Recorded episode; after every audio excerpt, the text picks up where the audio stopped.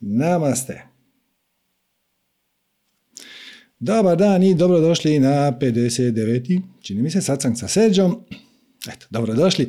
Isprobavamo novi termin. Znači, petak se inače pokazao kao loš dan, zato što smo uglavnom do sad radili satsange petkom oko 5-6 popodne i to svačam da nije idealan termin. A evo sad isprobavamo petak malo kasnije na večer, sad smo 19.30 neki su poslali mi komentar da je bilo bolje da se makne još pola sata kasnije, recimo na 20 sati. Gle, vidit ćemo možda, sad dani još, još neko vrijeme idu sve duži i duži, možda ćemo se u nekom trenutku prebaciti na 20 sati. Za sada, evo, čini mi se da ovaj 19.30 neka dobra mjera između ljudi kojima više paše popodne i ljudi kojima više paše večer. Nikad ne možeš svima ugoditi, naravno, ali evo, radimo najbolje što možemo. Prošli tjedan je protekao u znaku Flow Summita, Flow Summit 2022. Znate, to je bila velika spiritualna fešta, 40 i nešto predavača je učestvovalo sa svojim videima, sa svojim snimljenim materijalima. To je bio neka vrst švedskog stola, ajmo reći, na spiritualne teme. Uh, odlična stvar kod takvih samita je što dobijete priliku isprobat različite tehnike, upoznat se sa različitim pristupima i vidjeti sa kojim rezonirate. Ti videi su bili tipično 20 do 45 minuta, takav je bio naputak, da se tu složi negdje između 20, 25 i 45 minuta, tako da teško je u bilo koju temu ući duboko u tako kratko vrijeme, ali u svakom slučaju evo, imali smo priliku iz prve ruke čuti Tolea, Grega Bradena, Sadguru, i mnoge, mnoge druge, da ih sad ne nabrajam, Neil Donald Voša i tako dalje. Ehm, čak i Luizu Hay sa nekim starim videom, očito. E, tako da, evo, mogli ste svašta čuti, svašta isprobat. E, zadnja dva dana je bilo glasovanje, ko vam se najviše svidio i evo, skromno ću vam izvijestiti, ako niste još primijetili, da je video moj, odnosno od manifestiranja obilja, na kraju po glasovima učesnika završio na prvom mjestu. Je! dakle, evo, hvala vam lijepa svima koji ste glasali. E, ne samo svima koji ste glasali za mene, odnosno za manifestirajući e, video, nego općenito svima koji ste glasali, bez obzira kome ste dali svoj glas, jako je važno u ovo današnje doba gdje nam svako nekako pokušava nametnuti neki svoju volju i neki svoj, svoju ideju, iznijet svoj glas na sunce dat svoj doprinos, izraziti svoje mišljenje, eh, otpustiti malo grlenu čakru i makar na taj simboličan način glasat za jedan vama najdraži video na nekom samitu, dati svoj doprinos da se ovaj svijet oblikuje više na način kako biste vi htjeli, preferirali i tako dalje. Tako da hvala svima općenito koji su glasovali, naravno hvala vama koji ste glasali i za mene. Danas je, su kao bonus, je Flow Summit objavio pet najbolje ocijenjenih, odnosno čini mi se četiri najbolje ocijenjena videa i jedan potpuno novi, svježi. Tako da evo još danas imate priliku pogledati neke od tih materijala, uključio i ovaj moj. Bilo je nekoliko pitanja, hoće li se taj video koji je bio na Flow Summitu nekako pustiti na naš YouTube kanal? Vjerojatno ne. Vidjet ćemo. Znači, u pravilima tog samita je da predajemo sva autorska prava njima, što se meni čini skroz fair i korektno, da neki način dajemo ekskluzivu. Ali znate šta, to što je tamo rečeno vam je samo sažeta verzija uh, uvoda u uh, redefiniranje realnosti i pare na sunce, tako da ako ste pogledali taj video, ako ga niste pogledali, Jednostavno pogledajte ova dva naša masterklasa i dobit ćete sve informacije koje su sažete u tih 45 minuta puno, puno detaljnije, puno dublje, obimnije, tako da ništa niste propustili time što taj video je baš doslovno napravljen da neko ko nema nikakvu ideju o čemu se radi, o čemu mi ovdje pričamo, dobije neku grubu skicu. I onda vidi da li s time rezonira ili ne i naravno ako rezonira pozvanje da nam se pridruži i na našim satsanzima i na našem YouTube kanalu i Viber zajednici i mailing listi i tako sve dalje. Ako ne, to je savršeno, savršeno u redu. Svako ima svoj put, svako ima, svako je jedinstven i ono što mene u ovoj nagradi posebno veseli je što mi to nekako daje znak da ovaj omjer različitih učenja koja mi predstavljamo kroz manifestiranje obilja za određeni broj ljudi funkcionira. za veliki broj ljudi funkcionira. Pazite, ovdje ima svašta. Znači, mi koristimo um da bismo otkrili naše negativne definicije uvjerenja. To, je tipična džnana yoga. također, aktivno promičemo karma jogu. Karma yoga vam je yoga nesebičnog djelovanja, odnosno postupanja iz srca bez ikakvog, ali nikakvog, nula očekivanja, nagrade, pohvale, zarade, profita, uzvrata, usluge, to je prava karma yoga. Kad postupaš iz srca, bez ikakvog očekivanja rezultata. I taj dio je jako važan da se ne izgubite u onom prvom dijelu džnana joge, jer kad um koristite da biste ispravili pogreške uma, on, on vas lako zavalja. E, zato koristimo komad, veliki komad karma joge koja kaže postupaj, radi iz srca ono što te veseli, ono što si inspiriran, što si pozvan na neki način, što osjećaš da ti ima svrhu i smisao i po putu ćeš onda dobiti neke alate kako ćeš e, i situacije i prilike da otkriješ svoje negativna uvjerenja. Ali ima tu i drugi stvari, mi, mi dosta promičemo i meditaciju, to je opet tradicionalni pristup, to je recimo zen pristup e, u jogijskoj tradiciji, to je obično komad rađa joge. Neki kažu džana joge, džana, kao djana, kao meditacija, ali neki opet kažu da tako nešto nikad nije ni postojalo, nego da je meditacija jednostavna. Sve to skupa nije važno. Bitno je da ovaj omjer nesebičnog djelovanja, otkrivanja vlastitih uvjerenja, za mnoge ljude funkcionira. I na kraju krajeva e, vjere, to je opet e, jako bitan dio, ključan dio e, bakti joge. Vjere da kreacija radi u tvom najboljem interesu. Da ako si za nešto inspiriran i ako te nešto srce vuče, da to ima nekog smisla i da to ima nekog efekta i za tebe osobno i za širu zajednicu. Tako da ima tu svega. I mi smo napipavali smo ovaj model. Znači, kad je manifestiranje krenulo, odnosno čak prije manifestiranja, dvije, tri godine smo držali u ovom jogi predavanja koja su bila pa 80% spiritualnosti, 20% uh, nesebičnog djelovanja i nešto malo meditacije. Odnosno, čak dosta meditacije. Ali onda smo vidjeli da to nekako ljudima naporno. Smo štimali smo. Štimali smo te omjere dok nismo dobili formulu koja funkcionira i sa određenim brojem ljudi nikad neće funkcionirati za sve, naravno, niti je to ideja, niti je to cilj, ali da imam ne, imamo neku osnovu, neku platformu na kojoj možemo zvat ljude. Dođite, pridružite nam se, mi radimo takvu i takvu kombinaciju to, karma joge, džnana joge, dijana joge, rađa joge i svega ostalog, bakti joge naravno. Ok. Tako da, eto, hvala vam lijepa. To nam je veliki podstrek. Da, nastavimo dalje. Um, I sad nastavljamo sa našim satsangom. Uh, dobili smo nekoliko pitanja na Facebooku kao komentar, pa ja bih prvo prokomentirao nekoliko pitanja i onda ćemo krenuti na vaša živa pitanja. E, vi koji ste na YouTube-u, ako osjetite u bilo kom trenutku ideju, potrebu, želju da se javite u program uživo, dole vam je u opisu e, videa ovog live streama vam je link. To je nocli.re kroz satsang sa Serđom. Kliknite na to ako, vam je, ako imate instaliran Zoom na mobitel ili priključite nam se na Zoom. Možete u bilo kom trenutku ući, izaći, vratiti se na YouTube. Tako da, ono, osjećajte se slobodni postupati po osobnoj volji. Kako smo to već zaključili, ako ste već glasali, iskazali ste slobodnu volju, sad imate priliku iskazati slobodnu volju i na formu u kojoj ćete učestvovati na ovom sacanku. Ok, pa krenimo s pitanjem, imamo nekoliko dosta dobrih. Pita Viki. Ako smo prije rođenja odabrali temu koju želimo da iskusimo i svjesno obradimo, šta se dešava kod osoba sa mentalnim deficitom? Kako oni da svjesno obrade neku temu ako nemaju kapacitet ni da je osvijeste? I sad se tu razvila neka mala raspravica i onda je autorica nekome odgovorila, pa to možemo smatrati kao dopunu pitanja. Netko sa teškom mentalnom retardacijom, pa ako ne može ni osnovne životne vještine da savlada, kako da pojmi abstraktno? Znači, pitanje ako smo prije ređenja odabrali temu koju želimo iskusiti i svjesno obraditi, a imamo mentalni deficit, Kako ćemo to? Kako će ti ljudi koji imaju mentalni deficit ili mentalnu retardaciju obraditi temu ako nemaju kapacitet ni da je osvijeste?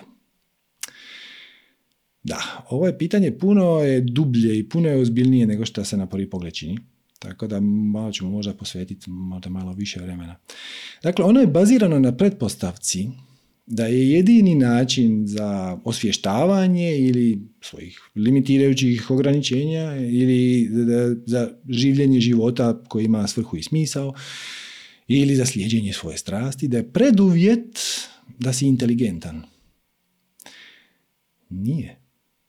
Ništa nije dalje od istine. Šta znači prosvjetit se? Ajmo, ajmo sad pojednostavni, ta, ta riječ je dosta nezgrapna, ali svi mi nekako u dubini duše ciljamo na to. Šta to doista znači? To znači spoznat svoju vlastitu prirodu. Tvoja vlastita priroda se krije on kraj uma. Um je samo filter za percipiranje realnosti i vrlo često te vara. Ali tvoj osjećaj bivanja, ono, ono, ono ja jesam, ja postojim, ja sam tu, no, ne ovisi ni o kakvoj inteligenciji. Znači, inteligencija doista jest preduvjet za one ljude koji vjeruju da će im intelekt pomoći u otkrivanju njihovih samo nametnutih intelektualno samo nametnutih ograničenja. I to je većina nas ovdje i to je ok. To je jedan put. Ali ima i drugih. Tradicionalni zen put vam je samo meditacija, samo sjedenje. I čak što više, oni su vrlo precizni oko toga da intelektualiziranje je najčešće kontraproduktivno. I onda vam odmah u glavu prvi dan kažu da dok se ne prosvjetliš, nijedna ti knjiga neće pomoći. Kad kažu knjiga, misle i na sveti spisi, i na učenje, i na predavanje, i na učitelje i to. Znači, dok se ne prosvjetliš, ništa od toga ti neće pomoći. A kad se prosvjetliš, ništa od toga ti ne treba. I vrlo često, to ćete vidjeti u zen pričicama, vrlo često one su antiintelektualističke. Tipa, neko pokuca na vrata zen samostane i sad mu neko otvori iznutra neki redovnik i kaže mu tko si ti i šta radiš ovdje? A ovaj skine cipeli i udre ga po glavi. I onda ovaj kaže, aha, ti si naš i pusti ga unutra. Ti kaže, čekaj malo, šta se ovdje dogodilo? šta je njima? Su se najli ludi gljiva? e, intelektualiziranje nije realnost. Ovo je realnost. Znači, senzacija, uh, događaji, uh, sam osjećaj bivanja, bivanje utopljen u osjećaj bivanja. Nije toliko važno šta radiš i kako radiš. Čak bih možda se usudio reći da ljudi sa manjim mentalnim kapacitetom imaju manje intelektualnih problema, manje planiraju, manje se zamaraju oko toga šta će biti ako bude, ako ne bude, ako mi se javi, ako mi se ne javi, ako dobijem, ako ne dobijem, pe, pe, pe, samo žive svoj život, onda imaju neke druge izazove samim time što nisu u stanju ili je teže nešto isplanirati, imaju neke druge izazove praktične narovi, zato što um, odnosno intelekt, um je fenomenalan sluga i užasan gospodar. I tu je, možemo se ponovno vratiti na onu sliku iz Bagavat Gite, prošli put smo opet obradili. Znači, ovdje kočija, sama kola simboliziraju tijelo. I ona nam pomaže da se krećemo okolo. Imamo konje koji ovdje simboliziraju osjetila, uzde koji su manas, odnosno ovaj čavrljajući um koji zapravo povezuje e, naša osjetila sa kočijašem, a kočijaš je intelekt. Znači, intelekt i um nisu jedno te isto. Intelekt će riješiti problem. Intelekt će usad i ovdje razmotriti situaciju i pogledati pluseve minuse, odvagati, raspitati se, naučiti i tako dalje. I onda će donijeti kvalitetnu odluku i zauzdat će uz pomoć uzdi, zauzdat će osjetila koja bi samo trčala prema onome što im se u tom trenutku čini najslađe ili najjednostavnije prema slatkišima ili prema e, neradu, ljenosti ili tako nešto. To je ugađanje osjetilima. E, vi morate zauzdat, intelektom zauzdat osjetila Ali ništa od toga nije vaše stvarno biće. Vaše stvarno biće je ovaj ratnik iza Arjuna sa lukom koji radi svoju svrhu ne razmišljajući previše o a šta ako se dogodi ovo, a šta ako se ne dogodi ono, jer mogu bi on sad reći ono, što ako meni neki neprijatelj pogodi strijelom, to neće biti dobro za mene. I onda odjedan put se pali um i če, če, če. Drugim riječima, ti kad biraš temu, koja god da tema jest, uzmeš onu situaciju koja će ti naj, dat najviše prilike da tu temu i obradiš. Šta može i ne mora uključivati intelekt. Odnosno, uključivat će ga u manjoj ili većoj mjeri. Ali to, to šahisti rade pod normalno. Znači, kad nekakav šahovski velemajstor ide igrat sa igračem koji je lošiji od njega, ono, objektivno lošiji od njega, vrlo često će šahovski velemajstor reći, ok, evo, ja igram bez kraljice. To se zove hendikep. Znači, ili ono, igraću košarku s tobom, ali pošto sam ja puno bolji od tebe i imam 20 cm više i 20 godina treninga, onda ću ja igrat sa desnom rukom iza leđa, igrat ću samo s lijevom rukom. To je hendikep. I ponekad svjesno uđeš u hendikep da bi ti igra bila zanimljivija. Jer ako ćemo igrati ti i ja jednakom snagom, a ti nisi u toj igri jako dobar, a ja jesam, zato što se s njom bavim već 20 godina, nikome neće biti zanimljivo. I onda ću ja uzeti hendikep. Ovo je isto. Znači, ti biraš svoju inkarnaciju na način da ti ona pruži najviše mogućnosti za temu koju želiš istražiti. Ali ako je tema naučiti bezuvjetno voliti, intelekt ti tu može i ne mora pomoć. Može i ne mora, ako ga upotrijebiš na pravilan način, onda ti može pomoći. Ali ako pustiš svoj manas da blebeće okolo, ta bezuvjetna ljubav će ti samo izmicat. Značite ideju. Tako da, tema koju smo izabrali najčešće nije intelektualna. Ne, nije, ne sastoji se u tome da postignemo određeni uspjeh ili da nas povijest pamti ko heroje ili da zaradimo najviše para. U svemu tome će um prilično pomoć. Nije to tema. Tema je uh, prihvatiti više ljubavi, dati više ljubavi, naučiti se bezuvjetnoj ljubavi, razumijevanju, prihvaćanju, transformirati negativno u pozitiv, uh, pomoć drugima koji su u nekakvoj specifičnoj situaciji i tako dalje i tako dalje. To su to razvija spirit. Razvija spirit još dvije pročitane knjige. I čak što više, ako se ulovite da gutate spiritualne knjige, no ok, pročitaš i 3, 5, 10, 15, sve je to fantastično. Kad shvatiš da u tebi postoji neki crv koji kaže ono, ok, ja sam sad puno toga pročitao i od istoka i od zapada i filozofije i religije i svega ostalog, i, ali moj život nije značajnije napredovao. To znači da je vrijeme da to što si pročitao, ono što je najviše s tobom rezoniralo, preneseš u praksu, preneseš u život. Nije ideja da se ti napucavaš znanjem. I to vam je stara maksima, to je Lao Tse još rekao. Kaže, ovaj, ako želiš biti pametan, Svaki dan nauči nešto novo. Dodaj nešto u svoju glavu. Ako želi biti mudar, svaki dan otpusti nešto staro iz glave. Svaki dan zaboravi nešto. Ne treba ti. E, ali da bi došao do točke u kojoj svačaš da ti ne treba i čak što više ti u mnogim situacijama i šteti, imaš nekoliko puteva, jedan od njih je kroz um i kroz analizu. I onda kažeš ono, o gle, ja sam pročitao 50 knjiga, a moj život nije značajnije napredovao. A da ne, da ne pričamo o svojim okolnostima i o svojem odnosu sa ljudima koji nisu ništa napredovali, još uvijek imam isti bezvezni posao, koji ne znam uopće zašto idem na njega. Ok, primijetio si. Zahvališ intelektu na tome što si to primijetio. Da vidiš, ok, što ćemo sad? Kako ćemo sad dalje? šta ćemo primijeniti? Ja kažeš, no, ono sa meditacijom mi je zvučalo dobro, odlično, idi meditire. Yoga mi je zvučala dobro, odlično, idi radi asane. Fantastično. Ovo ili ono mi se činilo zanimljivo, samo kreni. Samo kreni. I osim svojih praksi, koje su vrlo, vrlo, vrlo korisne i teško se izboriti sa svojim vlastitim umom bez da imaš neku redovitu praksu. Bilo šta. Duboko disanje, pranajama, Wim Hof, meditacija, ne, nešto, nešto moraš imati, da te svaki dan podsjeti na tvoju istinsku prirodu, da si ti promatrač. Zato ako je tvoj um stvorio od, od misli još jedan prljavi sloj, onda možeš iskoristiti um da to počistiš, ali ima i puno drugih načina. Ima i puno drugih načina.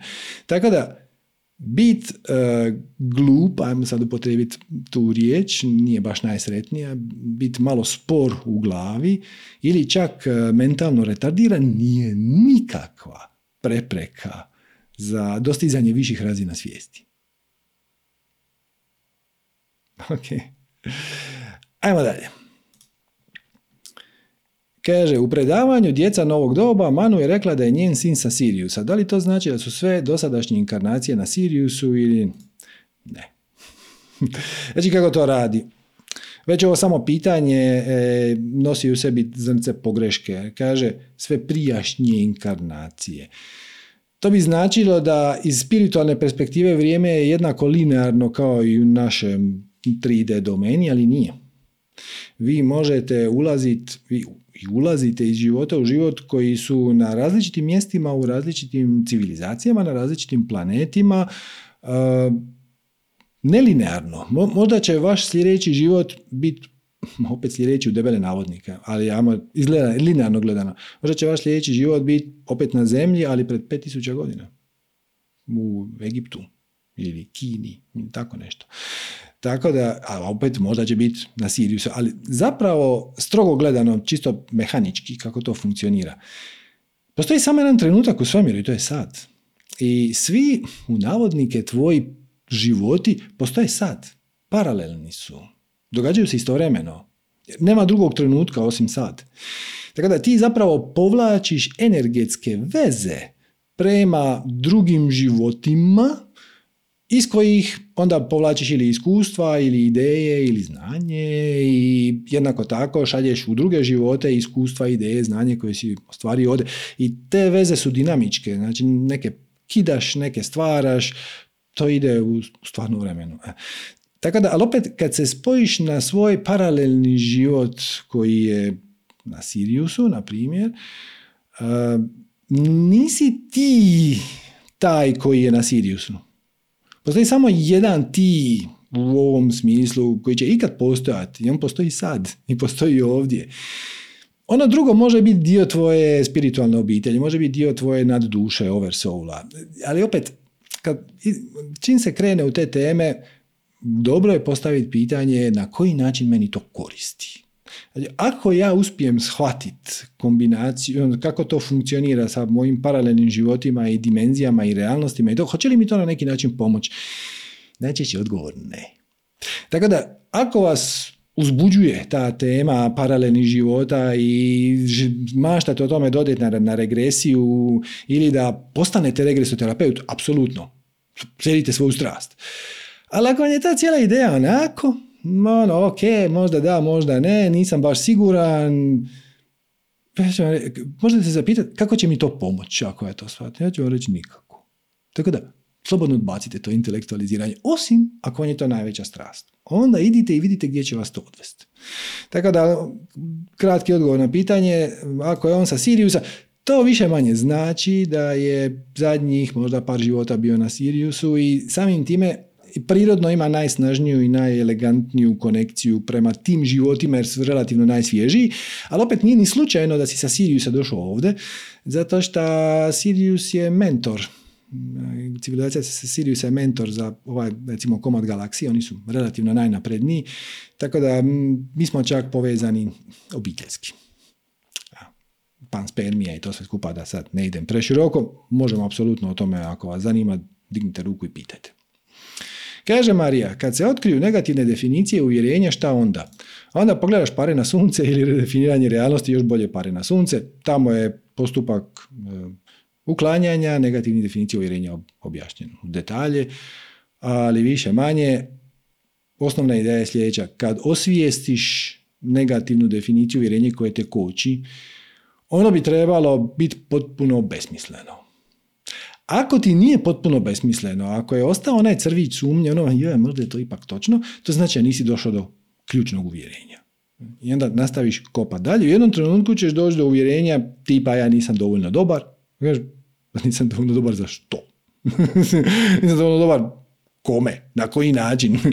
I sad ja, ja sebe kočim od poduzimanja akcije zato što nisam dovoljno dobar, ali neću nikad postati bolji ako ne poduzmem akciju, niti će drugi imati više koristi od mene dok ja to ne napravim, prema tome ovo je samo besmisleno i onda poduzmeš akciju. Usprkos tome što još uvijek nosiš tragove tog uvjerenja, praviš se ko da ga nemaš. Ne. Pojavi se naravno strah, jer što, a šta ako ja nisam dovoljno dobar, a šta ako mi se ljudi budu smijali, a šta ako to ne uspije, a šta ako ja ne budem od toga mogu živjeti, ali ti zaključiš da ćeš ti svejedno poduzeti akciju. Najviše što možeš, najbolje što možeš, to ne znači da ćeš odsjeći cijeli svoj stari život, zanemariti sve mjere opreza, nego da ćeš naći neku mjeru koja tebi ima smisla, koja ti rezonira s tobom i onda ćeš poduzeti, poduzimati akciju u tom smjeru i onda će s vremenom samopouzdanje narasti. Jer opet, samopouzdanje ne znači imati sve odgovore unapred. Samopouzdanje je potpuna vjera, znanje, da ćeš znat se izboriti sa stvarima koje će ti doći po putu. I dopustiš im da dođu, ne opireš im se, nego poduzmeš akciju. To je osnova. Ima još tu detalja, ali zato pogledaj pare na sunce, tamo je to dosta temeljitije objašnjeno. Ok.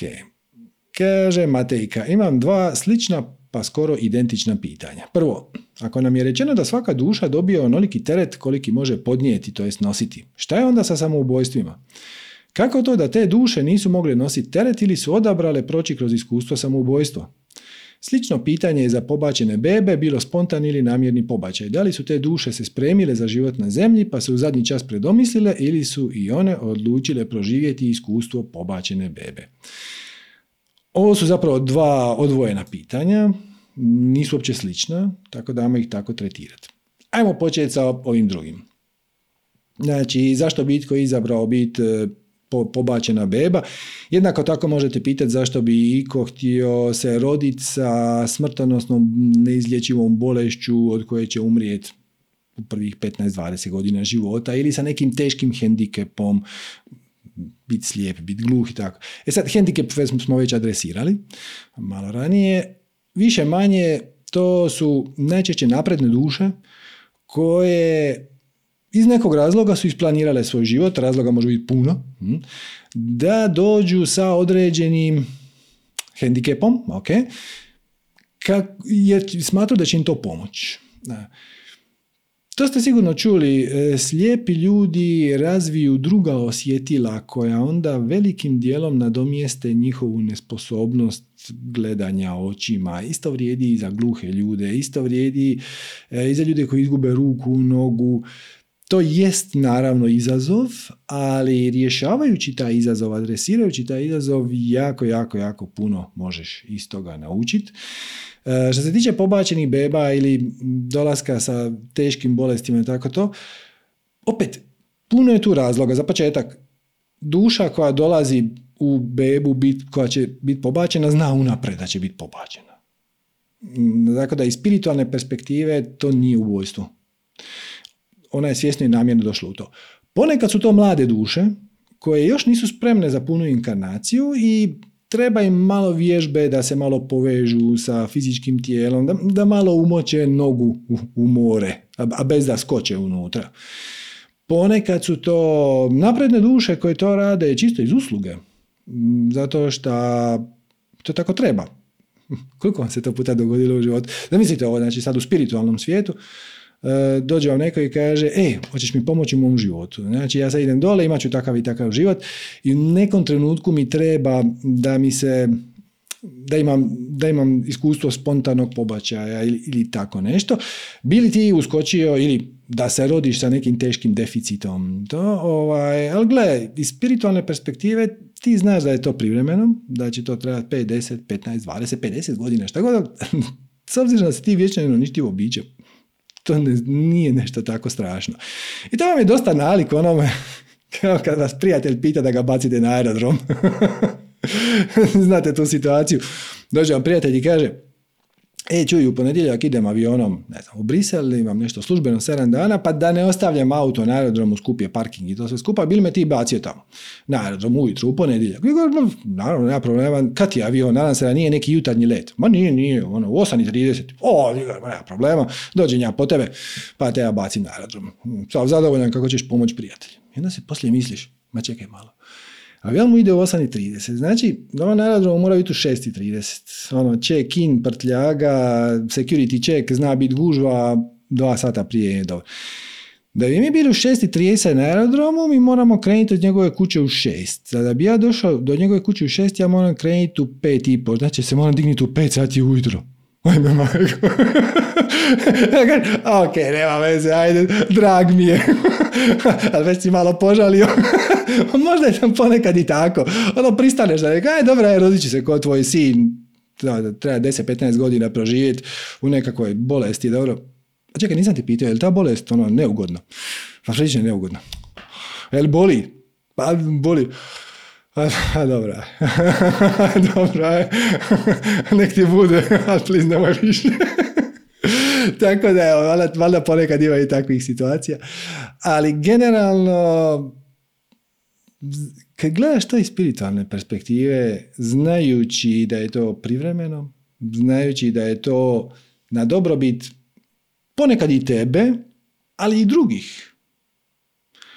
Znači, ti radiš uslugu svom prijatelju tako što će on dobiti tebe koji ćeš biti dijete sa poteškoćama u razvoju i onda možda nećeš preživjeti više od deset godina jer onda on ima dramu suočiti se sa svojom spiritualnošću i sa tugom i sa gubitkom to se skupa onda kažeš ok.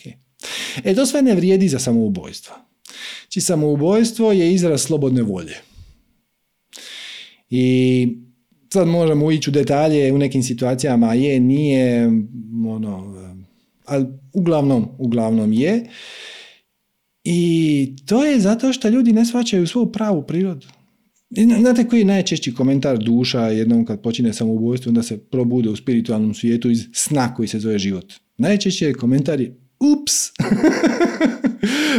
Tako da, i onda je dobiju izbor dobiju izbor, mogu se vratiti dole i nastaviti svoj život u paralelnoj realnosti u kojoj nisu napravili samoubojstvo. Hm?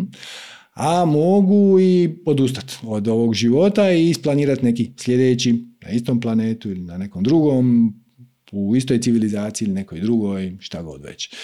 E, I u svakom slučaju i svojim bližnjima i svojim roditeljima i braći i sestrama i prijateljima je dao iskustvo svog samoubojstva, koje je za njih naravno prilično neugodno. Ne?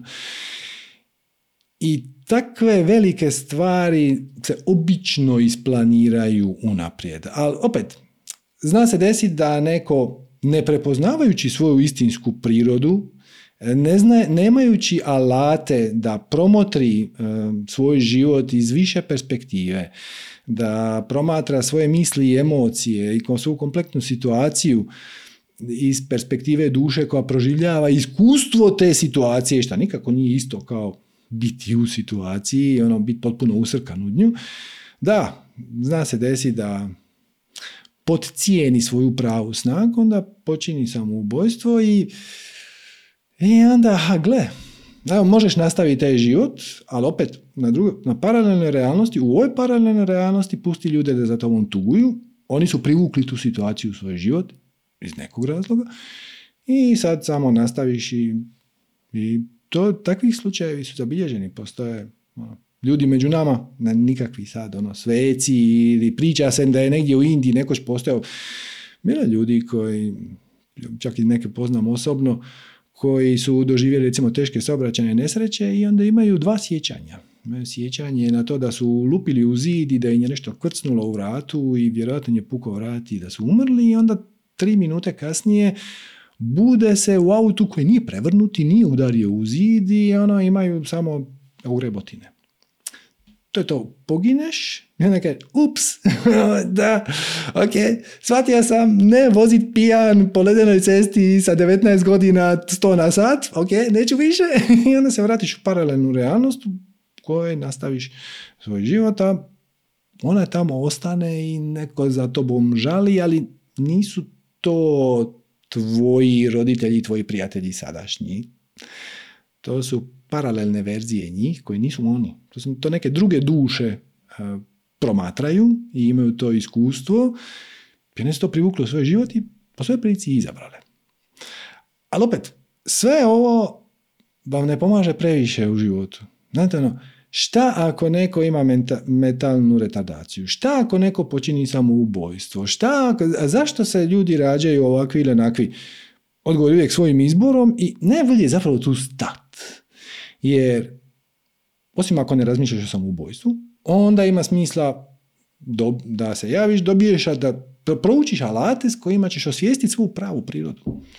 Kojom ćeš shvatiti da zapravo ne možeš počiniti samoubojstvo. Tvoje pravo ja ne, je, nije niti besmrtno, nego samo jest. Ono je van vremena. Besmrtno bi značilo da je se rodilo u nekom trenutku i nikad neće umriti. Nije, nije se nikad ni rodilo. Ono samo jest. I onda iz te perspektive to nije tako strašno. Naravno, ljudi koji dožive tako nešto, bitno je neugodnije nego što ovako se sad to fino lijepo ispriča, ali osnova vam je ta. Uvijek je dobro provjeriti na koji način mi ovo znanje koristi. Da li mi koristi? Inače, to je samo u rangu pitam za prijateljicu. Nemoj pita za prijateljicu, piti ono što te stvarno zanima. Ono što će ti pomoći da život podneseš bolje. I naravno, ako si sad mirniji, zato što znaš da iz spiritualne perspektive abortusa zapravo nema, napravili smo veliki posao. Kaže Nives, mislim da bi Srđan definitivno trebao pričati o vanzemaljskim rasama. Svi smo mi mješavi na Siriusa, Oriona, Plejada, Lira, ali ovisi u kojem postotku i možda ovaj put imamo jaču vezu s jednim planetarnim sustavom. Znam što god bude odgovoreno, primam kao brutalni sinhronicitet. Da li treba pričati o vanzemaljskim rasama? Da. Zašto? Zato što nas to čeka u vrlo, vrlo, vrlo skoroj budućnosti. Ja malo sam počeo forsirati tu temu u zadnje vrijeme, iako se načelno ona ne uklapa u manifestiranje obilja. Na prvi pogled.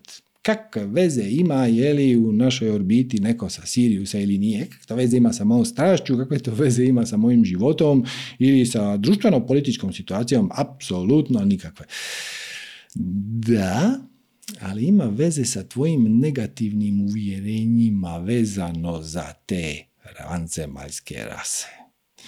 I ako one, oni su tu i neće se petljat u našu civilizaciju dok mi za to ne budemo spremni. A mi nismo spremni dokle god imamo negativne definicije uvjerenja oko toga. I more ljudi ih ima. Većina ljudi, kad im spomeneš da su svemirci tu, se prestrave. Jer šta ako nas napadnu?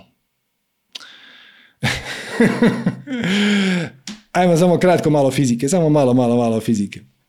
Znači, kaže Einstein da su prostor i vrijeme povezani. Postoji samo prostor vrijeme. Drugim riječima, tvoje bivanje ovdje ima četiri koordinate, tri koordinate prostora i jednu koordinatu vremena. Ako su oni došli sa Siriusa, oni nisu došli na skuteru. nisu došli sa svemirskim brodom koji je išao pod, pod svjetlosnom brzinom. Znači da im je trebalo, ne znam kako, 50 godina za to. I da, onaj ko sjedi u brodu, za njega će to vrijeme proteći sporije, ali tako se ne putuje. Između planeta se putuje teleportiranjem, odnosno promjenom koordinate svog prostor vremena. Znači objektu koji se zove mi, koji se zove ja, narineš izvana frekvenciju druge lokacije.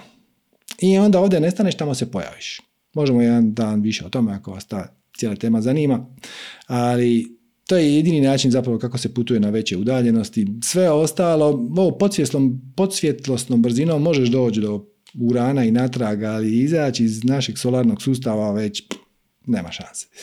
Ok, znači oni se teleportiraju. Ako se teleportiraju kroz prostor, znači da se mogu teleportirati kroz vrijeme, jer to je isto.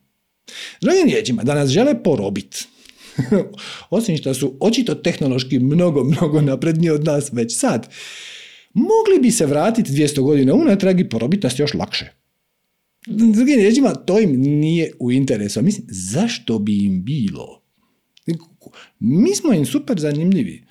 Znači, zamislite da negdje u džungli Kenije se počnu događati majmuni koji počinju razvijati ozbiljnu neku inteligenciju, počinju graditi kuće, počinju koristiti ozbiljne alate, otkrili su kotač, otkrili su vatru, e, izabrali su svog kralja koji je stavio krunu na posebnoj ceremoniji, počeli su pokazivati neke ozbiljne društveni napredak.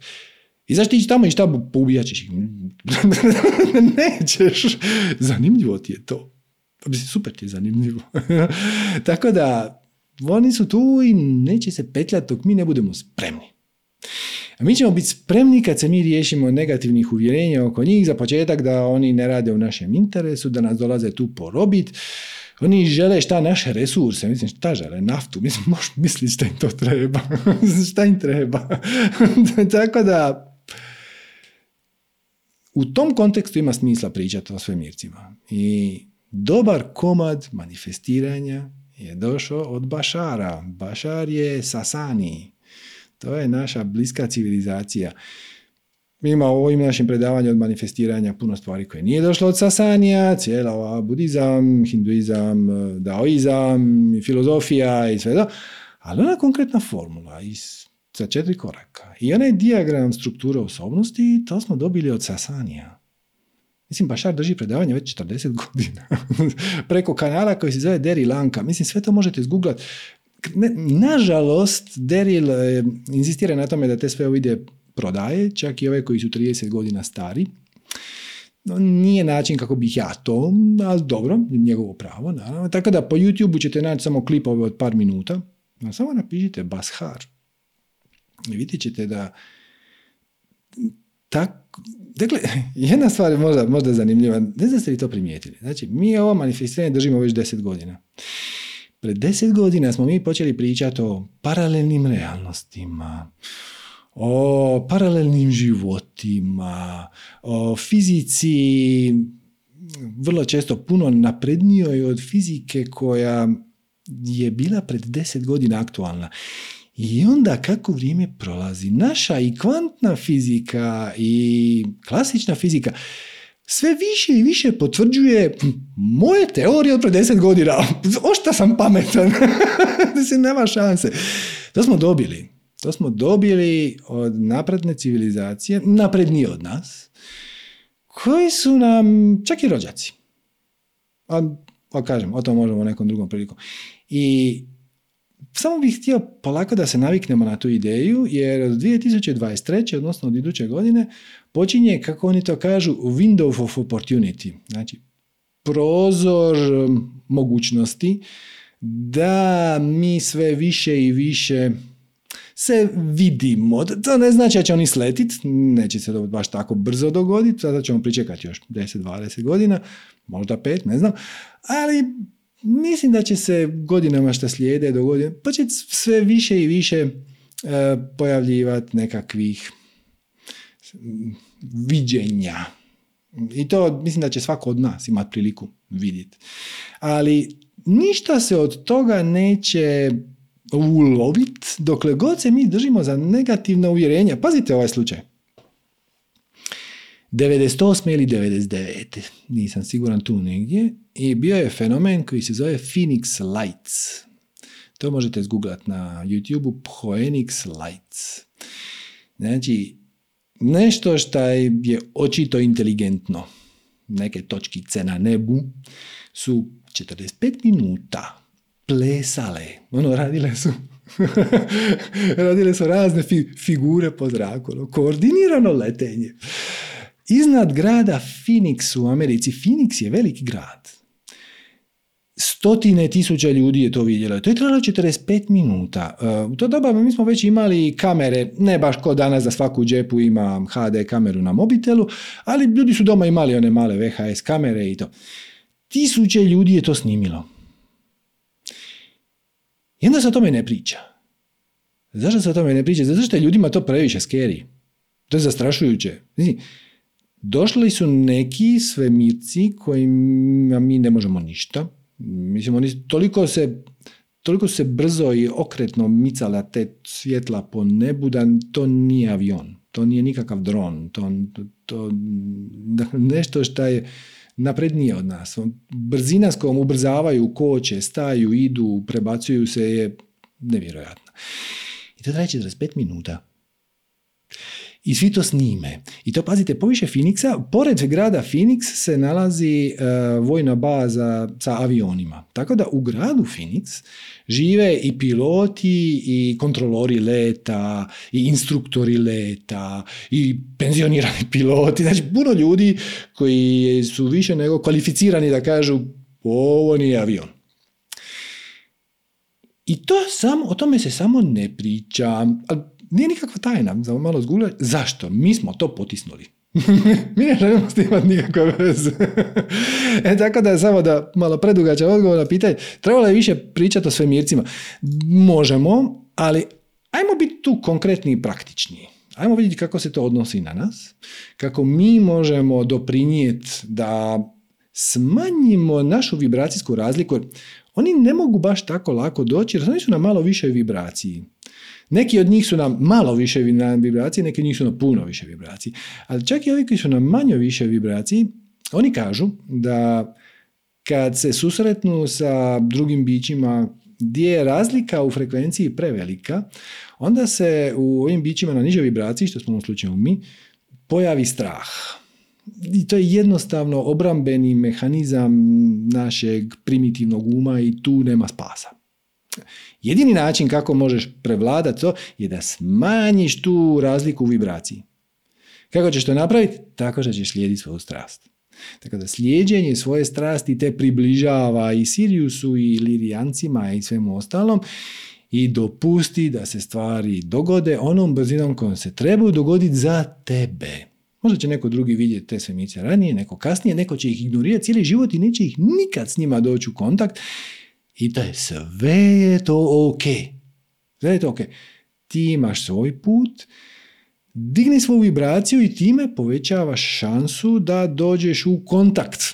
Kad kažem kontakt, to prvo znači vidjeti dvije točkice na nebu, pa onda možda će jedan dan te točkice ti malo blinkat, pa onda možda ćeš jedan dan vidjeti malo bližeg, pa ćeš onda pročitati neku vijest o tome da je neko imao neki malo bliži susret. Tu vijest ta se vijest nalazi u realnosti koja je na višoj vibraciji. Drugim riječima, ako ti nisi na višoj vibraciji, ti nećeš pročitati vijest da je neko drugi imao neko zanimljivo iskustvo. Tako da najviše što možeš napraviti je slijedi svoju strast. I onda će sve ostalo doći. A ovo sad, je li oni imaju ticala ili nemaju, je li svemirski brodovi su veliki ovoliko ili ovoliko, pff, koga briga. Prvi koji će nam doći po njihovim najavama su bića koji oni zovu Jajel. Jajel znači oni koji dolaze prvi. I oni su nama najsličniji. I fizički, i vibracijski, i tehnološki su naravno puno napredniji od nas, ali opet to puno napredniji, to znači par stotina ili par tisuća godina, ne pričamo sad ono o milijunima godina evolucije. To je tu negdje. Mm, ono, mi ćemo biti na njihovom nivou za tisuću godina, ako nam pomognu onda za 500 i to je ok. I onda kad se budemo na njih navikavali, polako će dolaziti drugi, ali samo zaboravite to.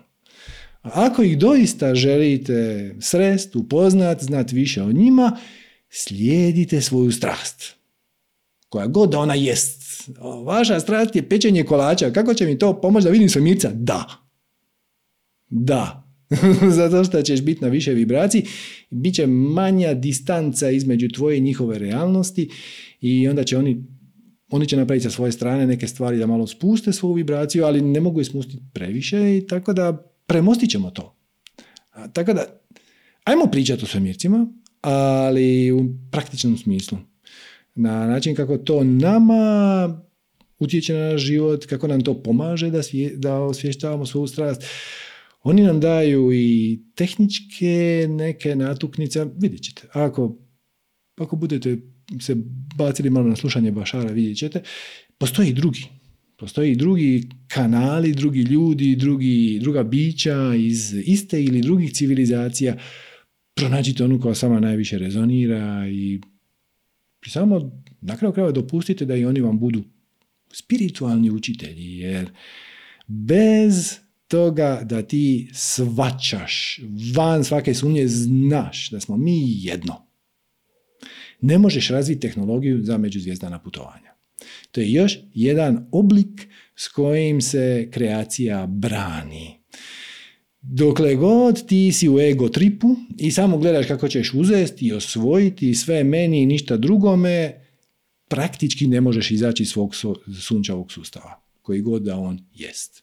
Jer nisi u stanju razviti tehnologiju koja ti omogućava da utječeš na svoju vibraciju, koja ti omogućava da se teleportiraš između ostalog. Tako da, vrlo je to jedna zanimljiva tema, ali mislim da za danas o tome dosta, možemo nastaviti kad neko pita. Kaže, aha, Aleksandra, zašto entropija ide po inerciji, a za suprotno treba non stop trud?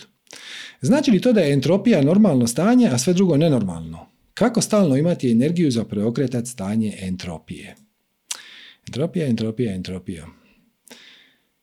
Da, za odgovoriti na ovo pitanje moramo malo objasniti šta je entropija. Malo fizike, sorry, pet minuta.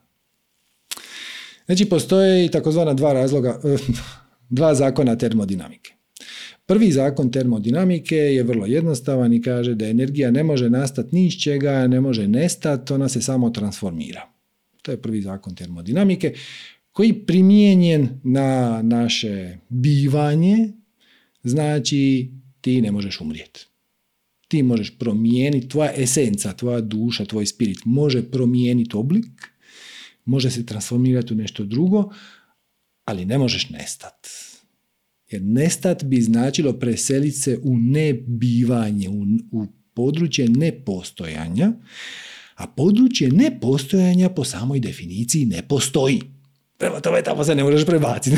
Prema tome, to je prvi zakon termodinamike koji kaže između ostalog, ali nemojte to reći nijednom fizičaru jer će to on to zanjekat, da si ti vječno i neuništivo biće koje u svom izvornom obliku može promijeniti oblik, eh, i teksturu valjda, ali u svakom slučaju ne može nestati. Drugi zakon termodinamike je ono gdje se entropija prvi put pojavljuje. Drugi zakon termodinamike je vrlo kontroverzan, iako dolazi iz 1850. i sad ću vam objasniti zašto. U svom, on se može formulirati na više načina. U svom izvornom obliku on kaže da nikad ne možeš svu toplinu pretvoriti u rad uvijek imaš gubitke. Možete zamisliti parni stroj. Znači, tamo ključa neka voda, pretvara se u paru, nešto zagrijava tu vodu. Nema načina da svu tu energiju topline pretvoriš u okretanje stroja. Hm? Isto vrijedi i za benzinski motor. Bez nekih gubitaka. Čim imaš konverziju više manje bilo koje vrste energije u rad automatski je to povezano sa gubicima. To je izvorna definicija. Onda su ljudi malo razmišljali o tome, pa su došli i do, uočili su, pazite, ovaj zakon je uglavnom intuitivan. Vrlo čudno u fizici. Onda su zaključili da svako, svaki zatvoreni sustav termodinamički teži stanju ekvilibrija. Drugim riječima, zimi ti upališ grijanje u svojoj sobi a vani je hladno. I to je jedan zatvoreni sustav, znači tvoja soba plus okolina vani i prozor koji spriječava topli zrak da ide amo tamo. E sad ti otvoriš prozor. Šta se događa? Da li okolina hladi sobu ili soba grije okolinu? I jedno i drugo je točno. Ali ono što je sigurno je da taj to miješanje vodi prema ekvilibriju. Prije ili kasnije desit će se da će se izjednačiti temperatura sobe i temperatura van.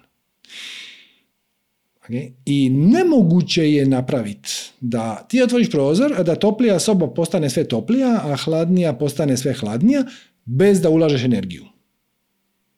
Moguće je kad ulažeš energiju, to su klima uređaje. Klima uređaji, pogotovo ovi invertori, toplinske pumpe, takozvane, radi upravo to. Znači oni unutrašnjost, znači tvoju sobu učine sve hladnijom, na način da griju sve više ono van, e, ali uz ulaganje energije. Bez ulaganja energije to ne možeš. I onda kad još to malo produbiš, dođeš do ovakve definicije drugog zakona termodinamike, a to je da se u svakom zatvorenom sustavu entropija stalno povećava. Drugim riječima, stvari teže neredu, manje sređenom stanju, raspršenijem stanju i nema nikakve sile da to promijeniš. Na primjer, ti zaključiš da je tvoj pod u dnevnom boravku prljav. Znači da on ima relativno visoku razinu entropije. Ovo je sad malo banalan primjer, ali zašto ne? I ti ćeš sad počistiti taj pod.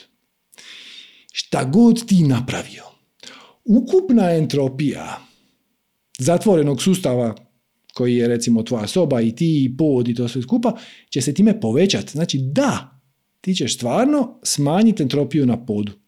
Ali ćeš zauzvrat potrošiti struju za usisivač, potrošiti energiju svoju vlastitu koja dolazi iz hrane, odakle dolazi hrana, od nekog sunca. Drugim riječima, sve te konverzije energije vode prema nekim gubicima i nema šanse nikakve ni teoretske da se nered u sustavu smanji. Nered u sustavu uvijek teži povećanju. I onda ako gledate to na nivou cijelog svemira, Big Bang je nastao iz jednog malog singulariteta, koji možemo nazvati savršeno uređeno stanje. Točkica ogromnog potencijala, ogromne energije, ali kao nije ništa više od točkice. I onda je ona eksplodirala i od tog trenutka nadalje raste entropija. Singularitet je bio naj, najsređeniji mogući, najfantastičniji mogući oblik koji sadržavao sve mogućnosti, ali kako se svemir hladi, širi, mi dolazimo na njega i druge civilizacije, svemirci dolaze na njega, entropija se stalno povećava. E, to je mjera nereda. Zašto je drugi zakon termodinamike kontroverzan? Za početak zato što je jako intuitivan. Drugo zato što je depresivan. On kaže da nema nikakve šanse da ovaj svemir opstane. Kako vrijeme prolazi, on samo teži sve većem i većem neredu i ti možeš napraviti red u jednom dijelu svemira, recimo na svom planetu, ali, ukupna količina nereda u svemiru se sigurno time na neki način povećala. Riječima, svemir će se na kraju u jednom trenutku ugasiti u, u maksimalnoj količini nereda koju možeš zamisliti u jednom svemiru. Tako da s te strane taj zakon je vrlo depresivan. Ali ima jedan problem s njime, mislim ima puno problema. Njegov problem s njime je što je to jedini fizikalni zakon koji nije vremenski simetričan. Jedini koji podrazumijeva da postoji strijela vremena. O, jedini, znači, ako uzmete kretanje planete oko Sunca. Sad vi pratite kretanje planete imate matematičke formule s kojima vi izračunate orbitu, putanju i to u vremenu. Ako okrenete Možete napraviti simulaciju na kompjuteru koja kaže kako vrijeme ide, tako se planeta. I e, ako, ako okrenete vrijeme, kažete, ok, a vi što se dogoditi ako vrijeme ide unatrag, desit će se ista stvar samo u drugom smjeru. Znači, počet će se vraćati stvari natrag. Bilo koja situacija, ubrzavanje auta, ok, vratimo vrijeme da ide unatrag, auto koči.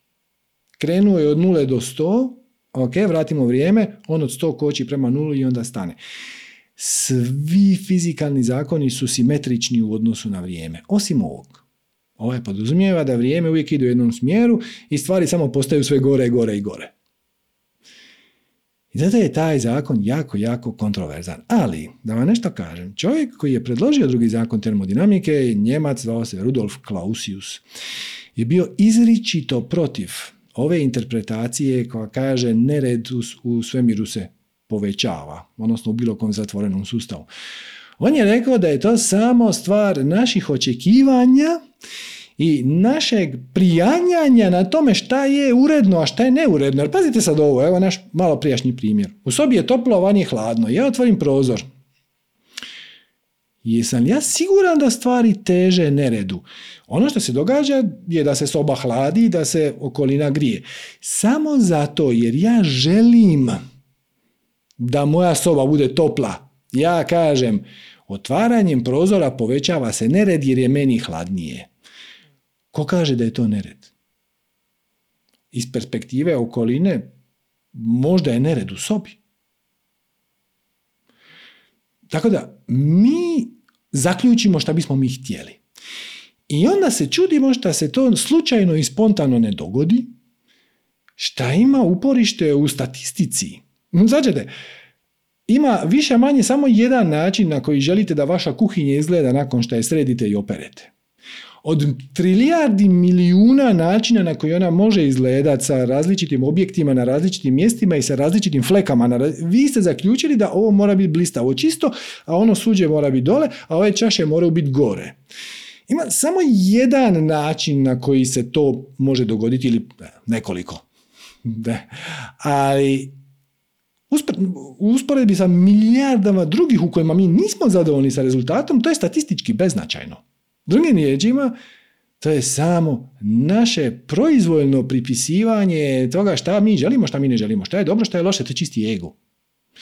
I onda za, inzistiramo na statistički nevjerojatnom rezultatu i onda kad ga ne dobijemo kažemo da sve mi ide k vragu. Entropija se stalno povećava. Tako da, da se vratim na izvorno pitanje. Preveliki uvod, ali jednom kad pročitate pitanje sa ovim znanjem, ono postane očito besmisleno. Zašto entropija ide po inerciji, a za suprotno treba non stop trud? Zato što ne entropija podrazumijeva red, a ti odlučuješ šta je taj red i od paralelnih realnosti koliko god da postoji, vrlo je malo onih koji odražavaju to što si ti zamislio, to tvoje očekivanje i onda se čudiš šta je, težiš statistički malo vjerojatno ili gotovo nevjerojatnom slučaju i o gle, on se ne dogodi spontano. Pa mislim, to je kao da kažem ono, bacit ću kockicu 150 puta, e da vidimo hoće li baš svaki put ispad broj 4. Mislim, neće. Mislim, moguće je, ali je statistički izuzetno nevjerojatno. Da 150 puta za redom ispadne 6 ili 4 ili bilo šta. Samo se neće dogoditi. Znači li to da je entropija normalno stanje, a sve drugo je nenormalno? Šta je normalno? Ti si taj koji pridjeljuješ e, šta je normalno, šta nije, šta je dobro, šta nije, šta je za mene, šta bi ja htio, šta ja ne bih htio. Ti si taj koji daješ predznak.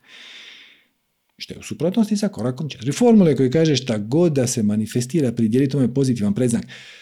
Znači, tvoja akcija te vodi u one paralelne realnosti gdje stvari su malo više po tome kako bi one trebale izgledat da bi odražavale tvoj spiritualni put. Ali ti kažeš ono, ono što ja želim, ja želim ostaviti kuću u neredu i onda će otvoriti prozore i vrata da bude propuh i možda će propuh pomakniti namješta i prašinu tako da ona sva izađe van, a da se namještaj smjesti i da još vjetar pobriše televizor. Moguće je ali je statistički jako nevjerojatno. Tako da ta cijela priča sa entropijom samo je zanemarite. Ok. Kaže, kako objašnjavaš aktualnu političku, ekonomsku i energetsku situaciju u svijetu, njenu perspektivu u budućnosti i kako se odnositi prema tome, jer potencijalno vodi u niže stepene vibracije. Dodatno potpomognuto prijavama postavljanja borbi, bombi i raznih drugih vrsta psiholoških pritisaka. U kojem svijetu? Ima beskonačan broj verzija budućnosti, čak i za sljedeću sekundu, a kamoli za sljedećih n mjeseci. I ovo što se događa je tako jedna prekrasna prilika da vidimo sva ograničenja koja smo mi sami sebi postavili. Pa pretpostavljam da kad se priča o aktualnoj političkoj, ekonomskoj, energetskoj situaciji u svijetu, da ona uključuje i recimo ovaj sukob između Rusije i Ukrajine. Upravo je fascinantno gledati kako sve mjere koje jedna i druga strana poduzimaju se vraćaju natrag jednim drugima kao bumerang u glavu. Znači, znači, glavni razlog zašto je Rusija napala Ukrajinu, pustimo sad diplomatski jezik, ali zašto je napravila invaziju? Zato što se prepala da bi Ukrajina mogla ući u NATO. Ukrajina je bila dosta jasna oko toga i mogu shvatiti to, da, im, da Rusiji to nije bilo najdraže, da im se neko koji im je ono osnovan ko neprijatelj, protuteža, useli pored kuće. Šta se na kraju dogodilo? Sad će i Finska i Švedska ući u NATO. Znači, bumerang efekt. S druge strane, Europa kaže mi želimo e, ekonomski uništiti Rusiju, nećemo mi financirati rat i sad ćemo e, prestati kupovati naftu i plin od Rusa i onda ispadne da to nije tako jednostavno. I onda Rusi kažu mi ćemo prodavati naftu i plin samo za rublje, ovi kažu ne, ne, ne, ne, vi to morate za dolare i to sve skupa. A onda na kraju ipak neke velike naftne kompanije otvore taj račun gdje će konvertirati te rublje, jer, jer mi jedni bez drugih ne možemo. Znači, Europa želi ekonomski nauditi Rusiji i na kraju je pomogne da ojača svoju valutu i da podigne cijenu nafte, s obzirom da je nafta i plin njihov jedan od glavnih izvoznih proizvoda, zapravo i nije povećala profit. Znači, napravili su, dogodili su upravo suprotno ono što su htjeli. A ovi su napravili invaziju da im se ne bi Ukrajina ušla u NATO, a onda im se ušla im je Finska s kojom imaju 850 km granice. Sve je kontra. Zašto? Zato što to tako ne ide. E, ajmo sad čekat sljedeći. E, e, koji će biti sljedeći i ne znam koji će biti sljedeći potez, mogu vam zajamčiti da neće raditi. Taj ko pokrene šta god to bilo, tu inicijativu da se napravi ovo ili ono, imat će ideju da će s time postići nešto, e bit će upravo suprotno. Dok malo ne, ne vidimo, mislim, da smo mi tu svi braća i zato je dolazak svemiraca bitan. Svaćate? Zato što jednom kad neki mali zeleni bude letio iznad naših glava, onda će prestati biti bitno jesi Rus, ili si Mađar, ili si Crnac, ili si Bijelac. Ne smo svi mi ljudi. Za razliku od njih, koji su šta god lirijanci ili sasani ili tako dalje. To će nas ujediniti, to će tako snažno djelovati na našu kolektivnu svijest da je to teško pretpostaviti. I ako se prema tome postavimo na pozitivan način, to će biti fešta svjetskih razmjera, doslovno. Svjetskih, će cijeli svijet u njoj učestvovati. Ako se po tome postavimo kroz negativna uvjerenja, onda oni jednostavno neće doći. Jer smo, pitanje više puta, Bašar, ovaj, zašto ne sletite, pa ono, pa ko živ, ko mrtav pa onda ćemo se mi neko s time nositi. Da kaže on, pa nije samo do vas. A malo je kao i do nas.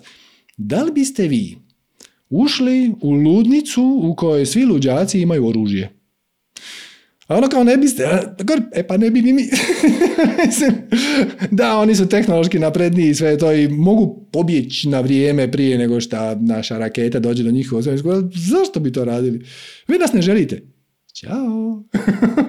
Mi ćemo biti tu, malo ćemo promatrati, pa kad vidimo da je situacija dobra, onda se možemo nešto nagoditi, ali do tada samo vi uživajte u svojim, svojim lekcijama. Ne? I aktualna politička, ekonomska, energetska situacija će biti onakva kakvom je napravimo. Svi mi kolektivno. A najbrži i najlakši način, pa pazi evo, koju ćeš verziju u budućnosti ti percipirati ne ovisi gotovo uopće o akcijama drugih, vrlo malo, nego o tome kakve ćeš promjene ti napraviti na svom sustavu definicije uvjerenja. Koju ćeš ti vibraciju imati, ona će te odvesti u paralelnu realnost koja odražava ono što ti trebaš iskusiti, ne ono što želiš, nego ono što trebaš. Tako da ako želiš iskusiti pozitivnu e, budućnost u kojoj komuniciramo sa svemircima ovako ili onako, ne kažem da ćemo sjediti s njima na kavi, zato ćemo još malo pričekati, ali neki vid komunikacije, razmijene poruka, nešto, ako želiš takav svijet u kojem nema ekonomskog, političkog, energetskog nasilja, idi slijedi svoju strast. Znam da ovo zvuči naivno, da ovo zvuči plitko, da ovo zvuči nategnuto, ali evo, i, i probajte pa vidite što se dogodi. Odnosno, samo napravite. Jer imate ništa pametnije za raditi. ok, evo samo jedno, jedan ćemo početi sa pitanjem. Kako učutkati ego? Naime, živim svoju strast, imam obilje, manifestiram jedino ego nikako da učuti sa svojim uvjerenjima, iako sam ih svjesna tipa previše sreće donosi nesreću, ljudi ti ne žele dobro, ne izgledaš savršeno, bolesna si od strašne bolesti, djeca ti imaju bolesti. Svjesna sam da su to laprdanja, ali me uf nerviraju nikako da prestanu. Hvala ako odgovoriš. Kako učutkati ego? Nije poanta da ga učutkaš, poanta je da ne obraćaš pažnju. I ako ti ego prigovara, da li ti ego prigovara dok slijediš svoju strast? Ne, ali tako. Onda sve više slijedi svoju strast. I ako je, imaš obilje i manifestiraš, šta te briga šta ego govori? To je kao da imaš hiperaktivnog petogodišnjaka koji trči okolo i kaže ćemo sad ovo, ćemo sad ono, ajmo sad izaći, ajmo sad se vratiti. Samo ignoriraš. Uzmeš ono što ti je korisno, odbaciš. Ono. Nije ideja učutkati ego. To se može, ali je jako teško. Ideja je biti svjestan da ti nisi ego. I postupati svog stvarnog bića, a ne iz svog ego bića. Biti svjestan da to što ti priča, da ti nisi mislilac svojih misli. Možete to je tako formulirati. Ne dopustiti da ego upravlja tvojim životom. Isto kao što nije problem u željama, to često ljudi kažu želje uzrokuje patnju, da, ne uzrokuje želja patnju, nego vezivanje za želju. Znači, tvoje inzistiranje da se ta želja ispuni na točno određeni način, to radi patnju.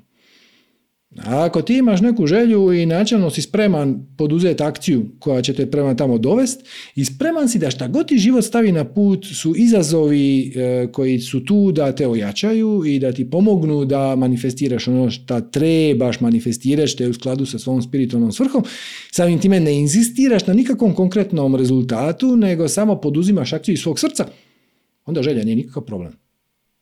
Ako ne prijanjaš ako ne odbiješ. To je to. Eto ga, toliko o tome. Pitanje su vam sve bolja. Barem ova e, tajna, odnosno ova anonimna koja dobijemo. Ali evo, drago mi je da smo našli neki kanal na koji možemo malo proširiti teme, što naravno ne znači da teme koje vas muče su manje vrijedne, da pače. Tako da evo, sad već imamo nekoliko ruku u zraku i ja predlažem da krenemo sa recimo Snježanom. Zdravo Snježana!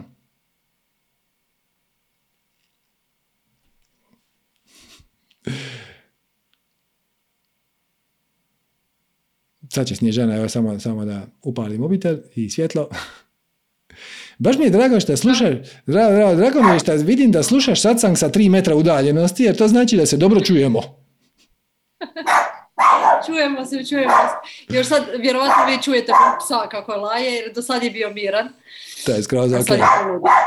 Je da se podigla vibracija u sobi. Je, je, je, baš sam skočila onako kad sam čula da, me, da si me prozvao. Jako mi je drago i hvala ti. Vale. E, ali u stvari, prvo sam ti htjela reći hvala ovaj, na, na stvarno na, na sve to što radiš. Mhm. I, I slušala sam tvoja predavanja sva i to po par puta i, i evo, hvala ti jer sam stvarno puno naučila. To je moja čast i zadovoljstvo i, ovaj, privilegija. I, a sad, a još kad si dobio ovaj, e, tu nagradu ili kako, kako hoćeš zvat, da to što, što je bilo najbolje tvoj, najbolje tvoje predavanje na, na, na, To je tako moralo biti, jer to je, to je baš tako. Ja sam rekao, pa on je baš to zaslužio. Ne, ne, nema druge, nema druge. On je to baš zaslužio. Pa da, ja se nadam da će to ponukat neku novu publiku da vidi da li rezonira s ovim. Pa bez obzira ono, ispalo to ovako ili onako, ali da će malo potaknuti ljude da malo prošire svoje vidike. Ja sam nekako, kako sam stvarno slušala puno, puno sam te slušala stvarno. I ovaj, ali znaš kako je, evo, zato sam i digla ruku večeras, jer iako sam je digla već par mhm. puta, da, ali valjda nije bilo moje vrijeme. E, tako nekako sam se ipak malo ovaj, ne, nekako me život ipak, kako bi se to reklo, onako vrti me, vrti me mhm. malo. I sad nekako sam baš, sam rekla možda Serđe ima nekog, ovaj, neko rješenje za mene. A moje pitanje bi bilo tako. Ovaj, sad si malo prije baš spominjao želje i to i pa, kako, kako znat što je, što je želja, a što je trebanje? Ono, da, ja, ja ponekad stvarno mislim, nije, nije, samo da ja to želim, ja to stvarno trebam, ja to stvarno trebam. Ono, znaš, kad kažeš stvarno mi treba malo odmora od ovog života, stvarno mi to treba, nije da to želim, mm jednostavno to treba. I onda napraviš odmor. I u prvi tren će ego reći, jel nemaš ti za to vremena, pa djeca, pa pas, pa obitelj, pa posao, pa ne možeš ti se uzeti slobodan dan i to. Ali onda shvatiš da ti to ništa ne treba, jer se mir nalazi u tebi. Svačeš? Trebaš samo osvijestiti svoju pravu prirodu. To, je sve. to, to ti svi drevni učitelji kažu da je mir nešto što ti nosiš u sebi i što ga oduvijek imaš. I samo evo nađi neku tehniku koja će ti pomoći da do toga dođeš najbrže i najefikasnije i onda pusti da ona traje koliko traje i da se modificira kako se modificira i da te vodi gdje te treba odvesti i to je to. Na kraju krajeva slijediti svoju strast, raditi ono što te doista veseli je također oblik odmora od samog sebe. Jer to je ono što ti zapravo umara. Mi smo umorni od samih sebe. Nismo mi umorni od toga šta, šta imamo obilje problema sa djecom. O tome što se mi opiremo toj situaciji. Znači, šta ne, smo neskloni tome da poduzmemo akciju koja je više u skladu sa našim srcem nego je racionaliziramo. Je, ja ne mogu promijeniti posao iz toga i toga razloga, ja se ne mogu preseliti. Ja ne mogu biti kući sa svojim klincima, a da me to ne umori. A to nije sasvim točno. Samo treba prihvatiti tu situaciju i onda iz nje s njom surađivati. Svađaš? Na koji, pa na, koji, mislim, reći ću, da. Na, na koji način bi se ti odmorila? Znaš, evo, baš sam ti to htjela reći da sam se našla u situaciji gdje sam stvarno, ali stvarno sam, bar sam mislila da je to tako, da sam slijedila svoju strast. mm Stvarno jesam, ono, e, radim taj posao koji, koji me stvarno, ono, baš me činio zadovoljno i tako sam sretna zbog toga i sve to skupa. E, ono, i sama ga sam stvorila taj posao i i da me pitaš hoćeš ga mijenjati, ne, ne bi ga mijenjala, ali me to toliko svaki dan ima toliko naučila sam reći izazova, a mhm. ne problema, mhm. ali je Sergio toliko toga, razumiješ, svaki dan je neka situacija i to i to bi čovjek rekao, ma dobro, to su ti gluposti, ali nisu, znaš kad te, ne znam, kad, kad sam naučila biti vodoinstalater, jer mi stalno pućaju cijevi u tom mom poslu, jer sam naučila biti električar, jer sam naučila biti, razumiješ, toliko je toga svaki dan da sam jednostavno ono, pusti mi da uživam u tom svom poslu kojega stvarno volim, stvarno ga volim, mm ali nemoj me toliko, nemoj me toliko, ovaj, šta moram naučiti? Živote, reci mi više šta moram Možda moraš naučiti e, surađivati s drugima, oslanjati se na tuđe vrijednosti, kvalitete. Znači, zašto ti popravljaš, zašto ti radiš vodoinstalaterski posao, zašto nemaš vodoinstalatera za to, na primjer? Jer ga jednostavno nema. U tom trenutku kad mi prsti voda po cijeloj kući, razumiješ, jednostavno ga nema. Zoveš ga, ne javlja se, doću sutra. A ono, voda curi, ovo, ono, i svih deset ljudi stoji i čekaju, šta će? Okay. Možda je lekcija, u, možda, je lekcija u tome da osvijestiš svoju snagu?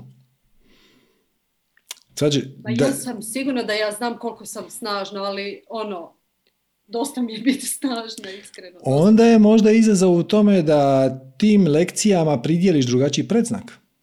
Pukne vodovodna cijev, ti se uhvatiš smijati i kažeš ono, ok, ajde, ajde da i to riješimo.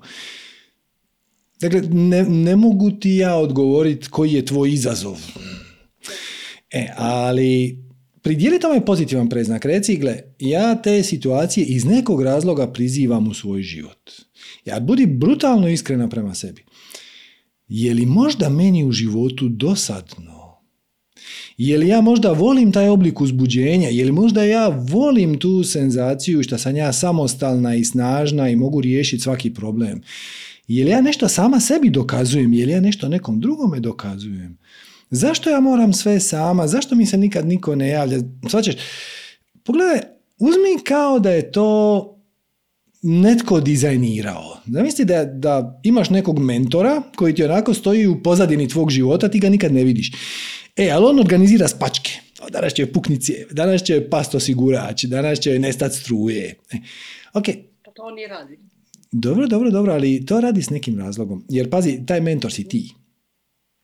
E sad, zašto točno privlačiš te situacije u svoj život? Možda ti je tako život uzbudljiviji, možda bi ti bez toga bio dosadan. Možda, ali ja bi tako voljela da mi sad malo pusti da, da mi bude dosadno. Pusti, ja bi pustit će te kad ti postane svejedno. Kažeš, ako dođeš na posao i kažeš, e znaš šta, ako mi danas pukne cijev ili bilo šta drugo i ja ću, ja ću se ubiti. To je jedan stav, a drugi stav je da dođeš i posao i kažeš, znaš šta, sve sam već prošla. Znači, znam riješiti i vodu, i struju, i kanalizaciju, i pečnicu, i sve znam riješiti. I potpuno mi je sve jedno, hoće li sve funkcionirati ili neće. I onda će stvari početi sve više i više surađivati. Kad ti postane sve jedno. Zato što ti je izgradilo samopouzdanje. Mhm.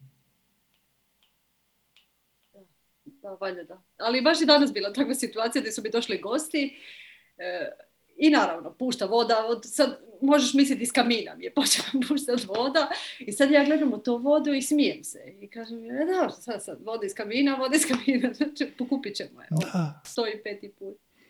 Dobro, ali onda idemo u pravom smjeru. Onda idemo u pravom smjeru. Znači, Dokle god- Bude sve jedno. Dokle god si svjesna procesa i zapitaš se ono, šta ja iz ovoga dobivam? Šta, ja iz ovoga učim?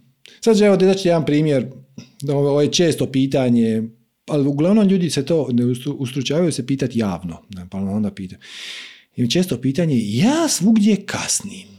Ja kasnim, ja, i još se ja znam da kasnim i onda se spremim i, ono, i trebam krenuti sat vremena ranije i onda se nešto izjalovi i onda i, i tako dalje i tako dalje. Ja kažem, dobro, šta ti dobivaš time šta stvarno kasniš? Ništa. Ali nije istina. Kažem, ovo nije tvoj slučaj, ali vrlo je slično. Ljudi koji stalno kasne, gledajte, to je uzbudljivo. Pa kasniš, pa se nerviraš, pa ime semafor, pa auto, će, ću imati mjesto za parking, neću. Onda uletiš na taj sastanak 10 minuta kasnije, pa se ispričavaš, pa te svi gledaju ispod oka, pa onda ti njih gledaš ispod oka. To je uzbudljivo. Za razliku od, sjeo sam u auto 5 minuta ranije, došao sam tamo, sjeo, sačekao početak sastanka i rekao, e, zdravo ljudi, šta je prvo na točka dnevnog reda. Ne, nego u nedostatku drugih aktivnosti koje će na uzbudljiv način ispuniti njihov život, oni izmišljaju fiktivne.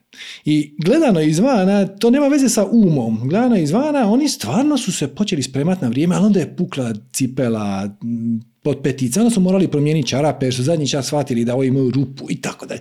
Sve to strašno uzbudljivo. Ali ne treba biti ako to ne želiš. Znači, onog trenutka kad ti kažeš, gle, šta god, ako nešto pukne, riješit. Ma Ako ne pukne, super.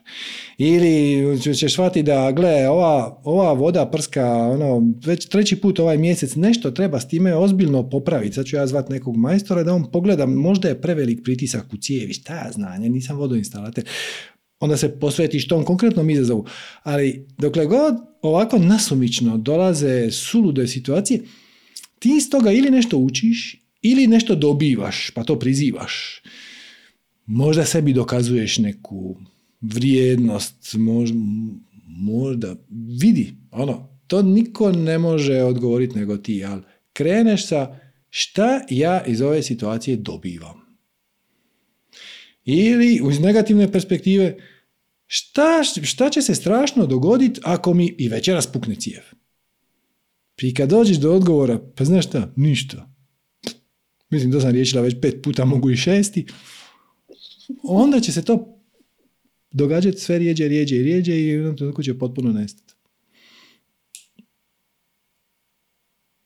Dobro. jel, ti to zvuči, Znači, jel, ti to, je. jel ti to zvuči uvjerljivo? E, Ma gle, moram to malo ovaj, prožvakat, kako bi se reklo. Znači ne. Ali, ovaj, ma ne, ne, ne, ne mogu reći. Ma kako bi rekla, ali e, ja nekako tebi vjerujem, ti si moj bog, razumiješ? Mm. Tako da, ovaj, da, E, ali pazi, pazi, nemoj, nemoj, nemoj to raditi. Zbog sebe. Ne? Mislim, ja ću sad reći, no, hvala, e, e, svi smo mi, djeca Božja, bla, bla, bla. Sve je to ok. E, ali pazi, kad nekome, svom učitelju, guru, prijatelju, kad mu pridaješ veliku moć, ne, ne mora biti strašno, možda sviraš gitaru i sviraš je onako osrednje i onda kaže, ali šta je Jimi Hendrix svirao? Mislim, je ali divice, guru ili majstoru bilo koje vrste, iza toga stoji ego koji kaže, a ja nisam ni blizu toliko dobar i ja to neću nikad moći. I onda to lako iskoristi kao izgovor. Kaže, ono, joj, Seđo, ti si moj bog, ja tebi vjerujem i ja ću sad napraviti to što si mi ti rekao, ali ne. Napravi ono što tebi ima smisla, ne ono što meni ima smisla. Ja ću ti sugerirat, e, ali, jer inače iza toga dođe pokušat ću, a onda iza toga dođe, o gle, pokušala sam jednom, nije uspjelo, to je zato što ja nisam dovoljno dobra ko Serđo. Ali jesi. Samo, ovo je samo stražnja vrata na koji ti se ego podvuče, koji, veličanje gurua ili metode ili tehnike ili svete knjige ili bilo šta. Kad veličaš drugu osobu, zato što fenomenalno kuha, ono što se podvuče je, a ja nisam tako dobar. Ja to neću nikad moći. I to nije za mene. I zapravo, tako da, jednostavno, ako ti ovo ima smisla, onda poduzmi akcije koje su s time povezane ne? i vidi kako ćete to odvesti. Ako to ne bude radilo, probaj nešto drugo. Ali to ono, davati preveliku važnost bilo čemu tehnici, metodi, učenju, guru, sportašu, gitaristi.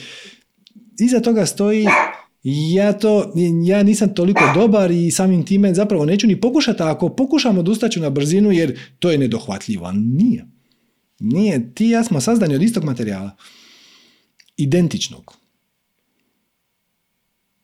Možda sam mislila da, ovaj, kao da pokušam, ne da pokušam, nego da poslušam tvoj savjet, jer jednostavno sam se ono, znaš, izgubila u tom svemu, znaš, više mi nije strast, nego mi je sad muka, jer šta god idem radit mi je, ono, nekad mi je to, moj posao mi je čini zadovoljstvo, a sad mi je muka, sad šta god idem, ono, kad god moram ići tamo, ono, tu me steže. Ok, ali pa čekaj, čekaj, čekaj, čekaj, Možda su to sve sinhroniciteti koji ti pokušavaju ukazati na to da se tvoja strast promijenila? Je, definitivno. A, mm. Je, je. Ne, ne, sigurno mi se promijenila jer, e, kako bi rekla, i to drastično se promijenila. Drastično. Da, da, da. E, pa počni slijediti tu novu. To je, to je isto jedan od načina na koji te kreacija usmjerava. Na jedan put, ovaj stari put se počne komplicirat. Pa dobiješ neku kaznu, ne znaš ni zašto, pa ti pukne cijev, pa, pa sto problema. A neki drugi se otvara. To je način na koji kreacija nas usmjerava. Ono, ok, dosta je sa ovim prvim, imamo sad malo više ovo drugo. I taj prelaz ne mora biti nagli. Ne moraš ti i sutra prestati raditi ovo staro i baciti se svim silama na novo. Iako možeš, to bi bio najbrži način, ali nije nužno najugodniji. Ali ne, znam šta mi je novo, šta je najbolje. Ok, pa to je uzbudljivo. To je uzbudljivo. Po, idi, pogledaj gdje te to vodi. Pogledaj šta te sad počelo zanimat, koje su se teme počele pojavljivati. Ne samo u tvojoj glavi, nego i ljudi oko tebe o, čemu sad u zadnje vrijeme pričao, a da ti je zanimljivo. Ne, ono, oni pričaju o politici, a tebi se to ne da slušati. Šta se novo pojavilo u tvom životu? Neka nova tehnika, neka nova metoda, neki novi ljudi, neko... Evo sabatikalu. To je isto vrlo zanimljivo. To je isto vrlo... I gle, ja sam na sabatikal otišao 2012. Ja sam ti na sabatikal otišao 2012 i nisam se nikad vratio. Ali nije, nije bilo, e, ali nije se dogodilo, dogodilo se tako što se stari život raspao. znači, ja moram priznati da u tom trenutku nisam bio dovoljno svjestan da na vrijeme uočim sinhronicitete koji su počeli onako ozbiljno krajem 2010. Znači jedno godinu i po dana je mene kreacija upozoravala da ja prestanem raditi to što radim i posvetim se nečem drugom, nisam znao šta je to nešto drugo. I ja sam počeo istraživati to drugo, ali trebalo je neko vrijeme da se to stasa, a u međuvremenu ovaj stari život korporativni se raspadao, ali ono iz mjeseca u mjesec. Sa najčudnijim sinhronicitetima, to dobivao kazne za stvari za koje nisam kriv, zato što je neko krivo protumačio zakon ili je napisao krivu adresu na koverti. Čak se i to dogodilo. Samo i da sam bio svjestan, mogao sam izvesti taj, tu tranziciju za par mjeseci. Ovako je trajala dvije godine, recimo, godinu i pol do dvije, i onda, ali do, došlo je do nje tako što ovo staro je došlo u toliko stanje raspadanja da je tražilo ogromnu energiju da to uopće stoji na nogama. Ja sam rekao, znaš šta, idem ja to sad malo pusti dva mjeseca pa ćemo vidjeti što će se dogoditi. I tih dva mjeseca sabatikala su prerasli u deset godina sabatikala unutar kojih ja svaki dan, ali svaki dan, ne brojim ni vikende, ni nedjelje, ni prvi maj, uglavnom ne, radim više nego što sam radio prije. Ako sve zbrojimo. Ne? Jer ono, ja sam danas čitao na terasi uh, evo, hrvatsko izdanje od uh, metode Vima Hofa, knjiga metoda Wim Hof. Dosta sam neke videe od njega proučio, sad smo mi baš poklonili knjigu, pa sam čitao. Ja to računam u radno vrijeme. Ono, bez obzira što je to bilo vrlo ugodno i vrlo zabavno i vrlo zanimljivo, to je u nekom širem smislu dio mog zanimanja, puta. Ali prvenstveno sam to radio zato što me zanimalo. Ne zato što sam zaključio da to ljudima treba i sad ću ja iznutra pokupiti još pet dobrih fora i onda ću napraviti još dva predavanja i jedan masterclass. Nije, ništa od toga. Nego, Ali ga sve Pa može i ne mora, jer zapravo sve što ti treba više manje od Wim Hofa je ona vođena, vođeno disanje koje postoji i, i tuširanje hladnom vodom. I, da, moglo bi se snimiti jedan video o tome 10 minuta, ali nema, nema zašto. Nije pitanje što će se dogoditi, nego pitanje koja motivacija stoji iza toga. Pitanje koja vibracija stoji iza toga. Jedna te ista stvar može biti napravljena iz pozitivne i iz negativne vibracije da, da izgleda izvana isto. No? To, mogao sam uzeti tu knjigu i reći ono, sad ću ja vidjeti kako ću od ovoga usublimirat predavanje od dva sata koje ću onda naplaćivati 15 eura donacije. Možda će se to na kraju dogoditi, ali ne, ne kreće iz te vibracije, nego kreće iz vibracije, ovo mi je turbo zanimljivo. Ovo mi je super. I, i nemam pojma di to vodi. Možda, vjerojatno nigdje, možda nigdje. Možda ću samo nastaviti disat svako jutro ko što dišem svako jutro i tuširati se hladnom vodom i sve ok. Ali možda to odvede u nekom trećem smjeru. Za, zašto bi se ja oko toga brinuo? Šta bude, bit će, šta mi bude uzbudljivo, to ću slijediti, šta mi ne bude uzbudljivo, to neću. I to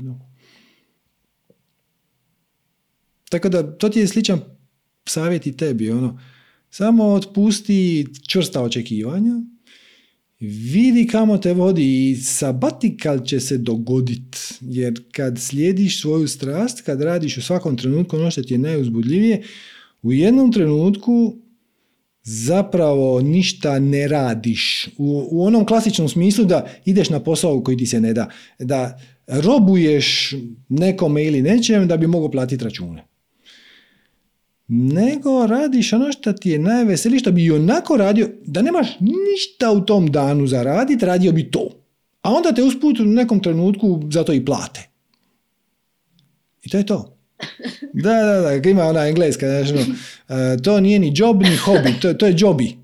To je nešto između posla i hobija, to je jobi. E. To, sad, šta, znači, sam, ja bi ovaj sad sam go držao da niko nikad nije ništa donirao za njega. Zato mi to sad najuzbudljivija moguća stvar i vjerojatno neko hoće i zapravo on, on ne donira za ovaj satsang. Za ovaj satsang su donirali ljudi prije. Nego ako donirate nakon ovog satsanga, zapravo ste donirali za sljedeći. Jer ovaj je riješen. I kad to tako počneš gledat, da ono, ja tebi, ti, meni, mi surađujemo, ono, ja platim Wim Hofu knjigu, nisam je ni fotokopirao, ni downloadao, znači platim Wim Hofu knjigu, da bi iz njega izvukao dvije dobre stvari koje ću ispričati nekome besplatno na satsangu, onda će on to upotrijebiti i unaprijedit će svoj život i život svoje obitelji i onda će doći na moje predavanje za godinu dana koje će se nešto naplaćati. Nema veze, to sve se vrti, cirkulira, ulazi, izlazi, je. Znači, samo se opustiš i vidiš kamo te put vodi bez grča.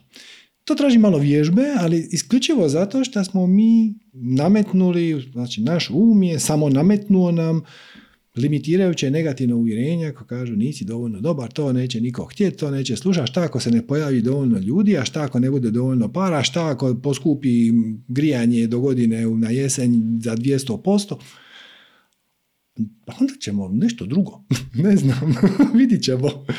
Nešto će se dogoditi, samo ideš bez stresa i onda se, onda se stvari rješavaju same i otvaraju se same. Da li to očekivanje, mislim, znaš, kad sam krenula raditi taj posao koji danas radim, sva sam bila naravno entuzijastična i sve ćemo mi to napraviti tako. I radila sam cijele dane ovako kod ti, a da nisam iskužila da sam radila. I kako bi rekla, i danas si mislim, pa dobro, naravno da sam očekivala da će taj posao biti onako da će taj posao nositi neke novce i da ono, jer su nekako, znaš kad radiš posao da, da ovaj, uh, usrećuješ ljude, kad ti mm dođu u, taj moj smještaj i u taj moj restoran i svi su sretni, svima je lijepo, ono, i onda očekuješ, a nekako spontano nekako očekuješ ipak da će ti to donesti neke novce. Dobro. Onda se to ne dogodi. Ok, onda kažeš kako uzbudljivo. To se, to se ne događa iz nekog razloga. Znači, kreacija za mene ima neki drugi put. Šta može značiti, može jednako tako biti da ti želi optimirati put, da te želi naučiti da sa manje novca napraviš isto. Znači, vrlo je teško um, predvidjeti gdje te vodi put. Jednom kad se okreneš iza sebe, izgleda potpuno logično. I naravno, očito, E, ali dok to proživljavaš, nije očito i u tome je veselje života, u tome je uzbuđenje, u tome je osnova ove igre. Zašto ja ne znam svoju svrhu i smisao unapred, zašto ja ne, ne znam svoja uvjerenja negativna, ograničavajuća, zašto bi ti bilo dosadno? da znaš točno šta će se dogoditi i kojim redom i koji put je najbolji. Nema nikakvih izazova. Bilo bi ti dosadno. Pa da. Dobro. Dobro. Super, Seđo, puno ti hvala. Bilo mi je jako drago, evo prvi put jel, jel, ti ovo, jel ti ovo pomoglo? Jesmo li išta konkretno adresirali? Ma je, gle, je, je, je. Znači, mislim, moram samo, kako si mi rekao ono na početku, jednostavno pustit, ok, znam sve što trebam napraviti, ništa me ne može iznenaditi. Jednostavno me ništa ne može iznenaditi, ok, ajde, cijevi pucajte. I onda, tako, i onda postupaš iz pozicije moći. Znači, ako kažeš ja ne znam popraviti cijev i to je strašan problem u mom životu i treseš se oko toga hoće li puknuti cijev, čak i ako pozoveš vodoinstalatera, on ima svu moć. I on ti može reći ne mogu danas. Ali ako ti znaš popraviti cijev, vjerojatno ćeš ga opet nazvat zato što to nije tvoja strast, popravljanje cijevi, ali ako on kaže uh, ja ne mogu danas, ti kažeš ok, onda ću ja sama. Ne morate ni dolaziti. I onda se sve promijeni. Ne zato što se on u tom trenutku osjeti ugrožen i da će izgubiti posao pa onda pohita, iako može se i to desiti, nego zato što ti prema kreaciji postupaš iz perspektive samopouzdanja, a ne nesigurnosti. I onda se... Krenuli su mi lepti reći ovdje sad od ovog što e, vidiš, vidiš. I onda i ti imaš drugi stav. A kad ti, kad ti imaš drugi stav, on ti se reflektira na sve dijelove života. Ne samo na puknute cijevi, nego na sve. I onda u jednom trenutku jednako tako kažeš, ali mene ovaj posao više ne ispunjava. Ja idem potražiti nešto drugo. Naravno, šteta je da ovo propadne, što smo napravili zajedno i sad ćemo potražiti novog direktora, menadžera, poslovođu i to ali ako ga ne nađem danas, nema veze. Jer ja mogu sve sama. I onda ćeš naći menadžera koji će to nastaviti voditi, ako ti to želiš, kome će to biti strast. jer ti na manje nećeš pristat. Ako nađeš menadžera koji je tu samo zato jer ti njega plaćaš 600 eura, to neće ispast dobro. Jer on će tražiti izgovor da ne dođe na posao. E, ali kad nađeš menadžera kojima je to strast, onda će on to raditi srca. Jedini način da nađeš čovjeka koji će to raditi srca je da ti to radiš iz srca. A ti to radiš iz srca kad postupaš iz samopouzdanja, a ne iz nesigurnosti. Kužiš? Sve je naopačke. I sad sve, ne, ali sve to što si sad rekao, sad zadnje dvije rečenice je ono baš valje što sam htjela čuti. Eto. Super. Da. Baš mi je drago. Sve puno ti hvala. Evo da imaju i drugi ovaj, još malo vremena. Hvala, hvala. tebi. Nastavljam te slušati. Može. Namaste. Ćao, čao, namaste. Ajmo, ajmo, evo recimo Jelena. Zdravo, Jelena. Jel ja? Se čujemo? A, da, ti si jedina Jelena koja ima dignutu ruku, tako da da. E pa ja ne, dobro, ne vidim drugi. pa gledaj, ako ti, piše na, ako ti piše na ekranu click here unmute. to unmute, onda, da, da, onda si da, to ti. Da. Da. super, super. Evo ovako, neću da, da, da uvod neki pravi. Obožavam kad pričaš o fizici, to mi je tako zanimljivo. Kako rukama objašnjavaš sve neke travce i ostalo. super, super, vidi se da, da uživaš u tome.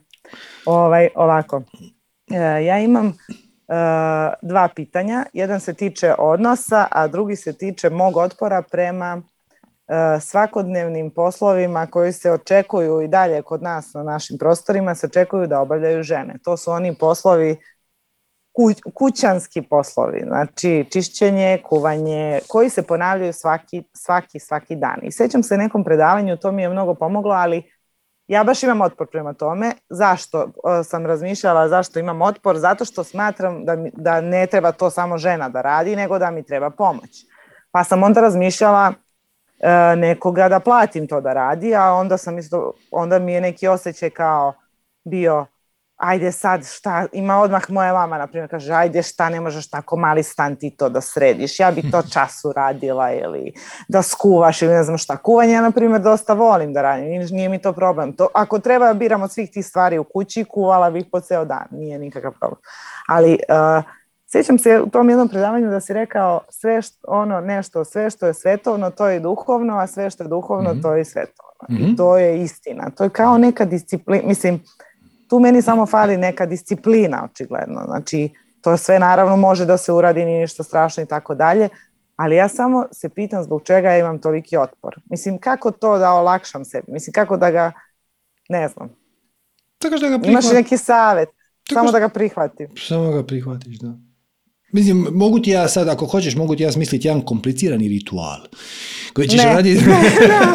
ako, misli, ako, e, ako vjeruješ da mora biti komplicirano i ja ću ti zakomplicirati to u beskraj. Hoću nešto najprostije. Ne, ok, najprostije samo tako, ali, to. Ali gledaj, to ti, je, to, ti je, to ti je stara mudrost. Znaš onu zen priču ovaj, kad dođe učenik učitelju nakon jutarnje meditacije. I sad nakon jutarnje meditacije imali su doručak i sad dolazi učenik učitelj i kaže učitelj, učitelj, što ćemo sad, što ćemo sad, kako ćemo se mi danas prosvijetliti? I kaže, jes meditirao jutros? Jesam. Jesi li se umio? Jesam. Jesi li doručko? Jesam. Operi zdjelicu. Ali to je to, to je to, već da, nema, nema nikakve prepreke. That. Da, da, da. I da, da. ono, chop wood, carry water. Svaki dan da, radiš ono što treba biti napravljeno bez otpora. Samo da, kažeš ono, okle, treba nasjeći drva. Šta ako ne nasjećem drva? Onda će mi večeras biti zima. I da. možeš reći ono, ok, nešto, neću nasjeći drva i malo ću se smrzavati. I to je u redu. A možeš reći ono jednostavno, ok, idem sad malo na cijepa drva.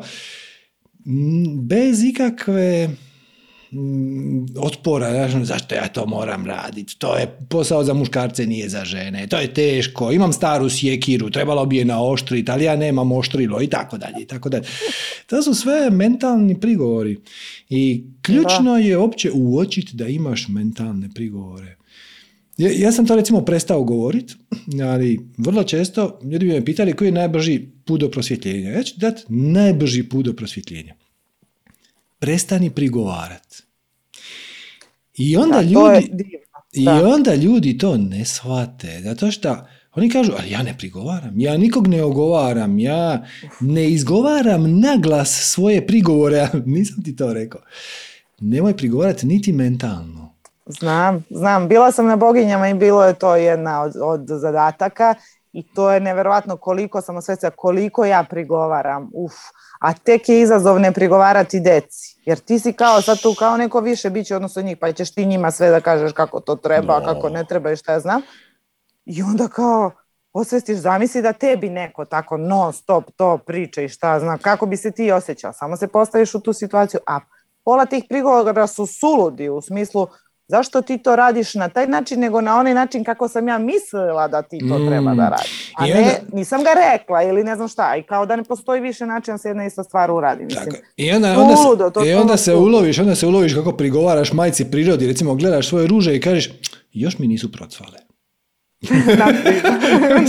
I za to je kriv tko? E, kriva je majka priroda što nije poslala više kiše prekjučer. E, da, Ne. da. Da, da.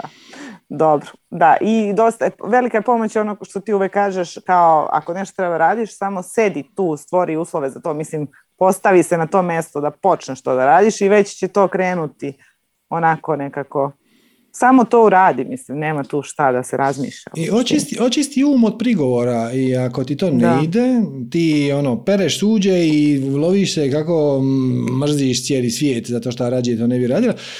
Samo očistiš um od prigovora kako, recimo, ima puno načina. Ja najlakši je da počneš pjevat. Možeš, možeš i mumlat, ali samo počneš pjevat. Kad pjevaš, Očistiš, očistiš um od misli. Možeš to pretvoriti u neformalnu meditaciju i primijetiti svaku senzaciju. Ono, deterđenta, mirisa, pjene, igrat se sa pjene, onda da malo tople vode, malo hladne vode, što možeš i to. Pa puno načina. ali patnja ne proizlazi iz situacije. Patnja proizlazi iz našeg stava prema situaciji. Znači nije, nije problem što treba oprat, nego je problem zašto samo kućanske poslove rade žene, tralalala, što uopće nije točno. Mislim, mnoge kućanske poslove rade i muškarci, pogotovo ako žive sami, onda sve kućanske poslove rade muškarci. ako, ako žive, mislim, dobro, ok, radi su muškarci. pa gledaj, ako, živiš u paru, onda opet nek podijelite neka zaduženja. Znači, ono, ok, da, ti ćeš više kuhat, pogotovo zato što ti je to i drago, ali će se više brinuti oko auta ono, kad ga treba odvesti na servis, pa na primjer. Dobro, da. E, sljedeće pitanje baš vezano za te partnerske odnose, pošto sam ja sad u jednoj situaciji uh, baš zbog toga što nisam imala nikakav neki oslonac, podršku, pomoć i šta ja znam, prosto je došlo do situacije da sam shvatila da, mi, da ja i moj partner nismo kompatibilni. Sad smo u nekoj fazi razilaženja. E sad, nekako ja, bez obzira šta se sve desilo, imam dosta razumevanja za njega, ali isto tako uh, ispada sad da ja previše brinem o tome kako je on, nego kako sam ja.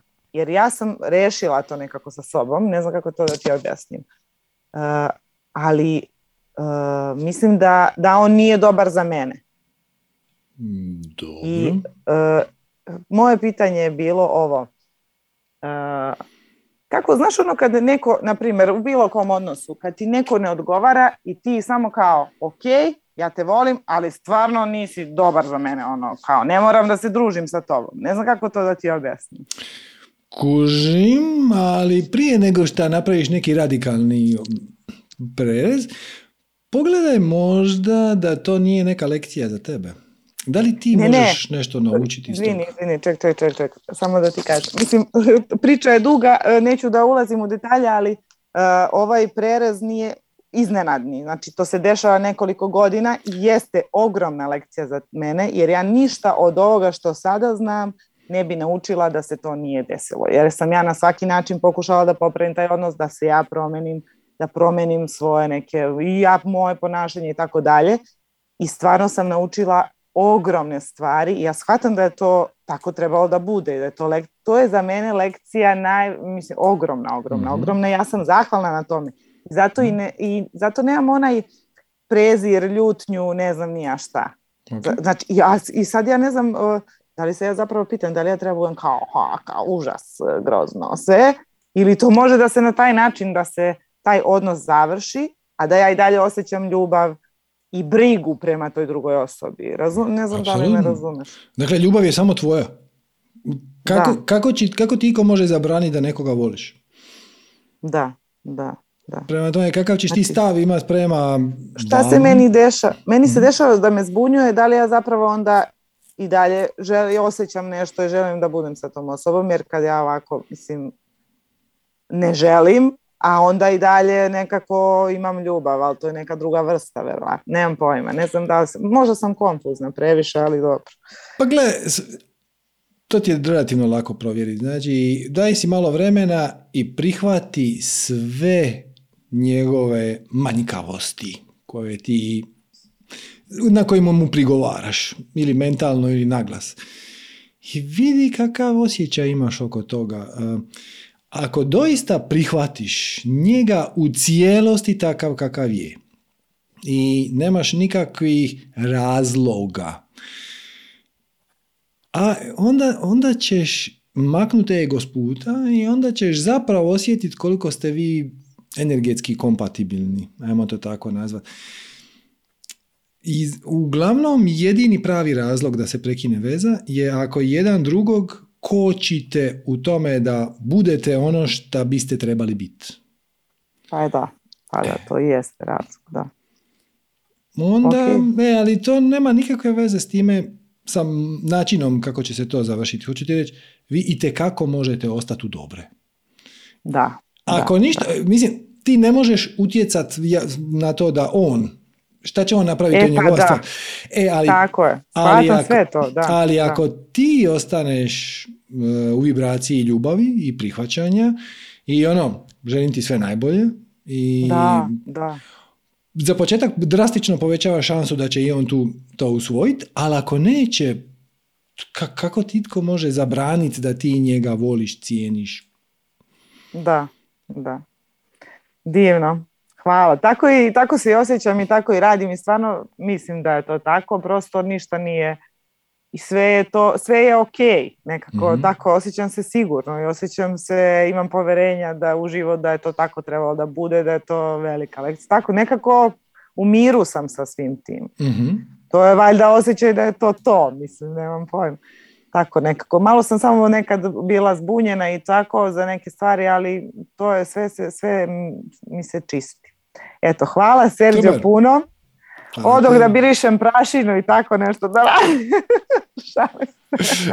no, možda, možda savladaš drugi zakon termodinamike. Otvori, otvori propuh i onda da te propuh odnese, da odnese svu nečistoću van. To bi bilo najbolje, a najžeće bi bilo kada si rekao da očisti prašinu sa televizora. to bi bilo super. Hvala puno. Molim, hvala tebi. Ćao, čao. Pa stignemo još jedno, zašto ne. Ajmo recimo Ljiljana. Zdravo Ljiljana.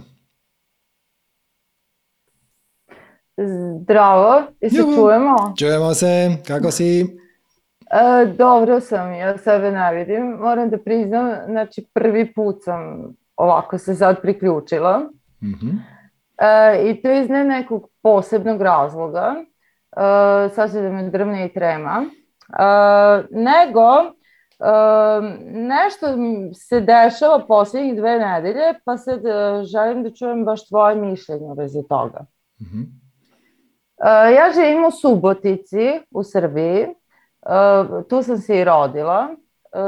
Znači, mađarski jezik je ovdje oko mene cel moj život. Mhm. Međutim, posljednjih godina eh, je meni mađarski jezik postao neophodan zbog, zbog posla. Inače, tu imam poprilično mnogo ego blokada, tako da baš moram puno učiti. Inače sam profesor u školi i radim i znam šta je učenje i baš moram puno učiti, ali imam te ego blokade tako da mi je teško i to traje već godinama. I meni je to bukvalno hobi postalo. Mhm. E sad, ovaj, to se na neki način odmotalo. To odmotavanje Sad, mislim, ja sam slikar, akademski, završila sam akademiju, znam e, svaki taj potez, svaki moment i treptaj te neke e, te neke mentalne slike koja je stalno tu sa tim egom, znam šta je to, mislim to je jedna tako jedna stvar koja se provlači, ja sam pomirena s tim. Mm-hmm. E sad, što se ovog jezika tiče, ako uzmemo da je jezik e, zaista jedna duhovna stvar, znači e, sve to što se tiče nas ljudi nekako izlazi iz tog nekog jezika E sad, šta se desilo kad se to odmotalo? Znači, ja sam se stvarno naljutila i počela sam stvarno da učim, ali e, kad je u jednom momentu izašlo to napolje, ja sam prvi put, evo imam već godine i godina, znači na ulici u svom rodnom gradu, prvi put sam ja konstantno na ulici gde god da sam, čujem taj mađarski prvi put u mom životu a tu živim ceo život, tu sam se rodila. E, ono, ti neki pokriveni zvuci na ulici od, ču, od um, e, slučajnih prolaznika, odjednom ja sad čujem taj jezik. Mm-hmm. E, ranije se čuo srpski, hrvatski, šta znamo, sad se baš onako čuje. E sad, pošto ja znam da sve u mom životu zavisi od moje percepcije ili od moje potrebe ili od moje želje, ili od nečeg e, kako to sad funkcioniše. E, zašto sam ja u stvari digla ruku? E, mene zanima jedno, evo, va, ne znam da li smijem da kažem ti ili vi. -hmm. Kako god, možeš, ti, može. E, pošto sam ja sad baš onako ilustrovala taj jedan primer, te neke ljudske nemoći da spozna neku drugu, e, kako ti to zoveš, frekvenciju ili bitisanje, ovde konkretno drugi jezik i drugi narod, koji je stalno tu oko mene, ceo moj život i sad ja odjednom kad sam prošla tu jednu barijeru, odjednom ga čujem i odjednom počinjem da komuniciram. E, zanima me e, gde je tvoje mišljenje o tome gde, gde, je, gde, su, gde je kraj tih barijera? Ja bih žela da je to negde beskonačno. Ali e, sad ću dobro možda malo da budem ono duhovita. E, malo da onako sublimiram pitanje. A šta bi bilo kad bi ja, na primjer, naučila jezik nekih duhovnih bića ili vanzemaljaca i baš probila sve te neke barijere i onda tako sutra dana odem, izađem i čujem ga svuda i vidim ih svuda. E sad, e, zanima me tvoje mišljenje o tome. E, taj neki most e, ka realnosti, što se u smislu tog manifestiranja Da li je moguće uspostaviti e, da nekako da se razume to da ta neka barijera između te neke pod navodnicima fantazije i realnog života? Dakle, za početak pričala se o vanzemaljskim jezicima. Vanzemaljci uglavnom komuniciraju telepatski. Ne svi, ali mnogi.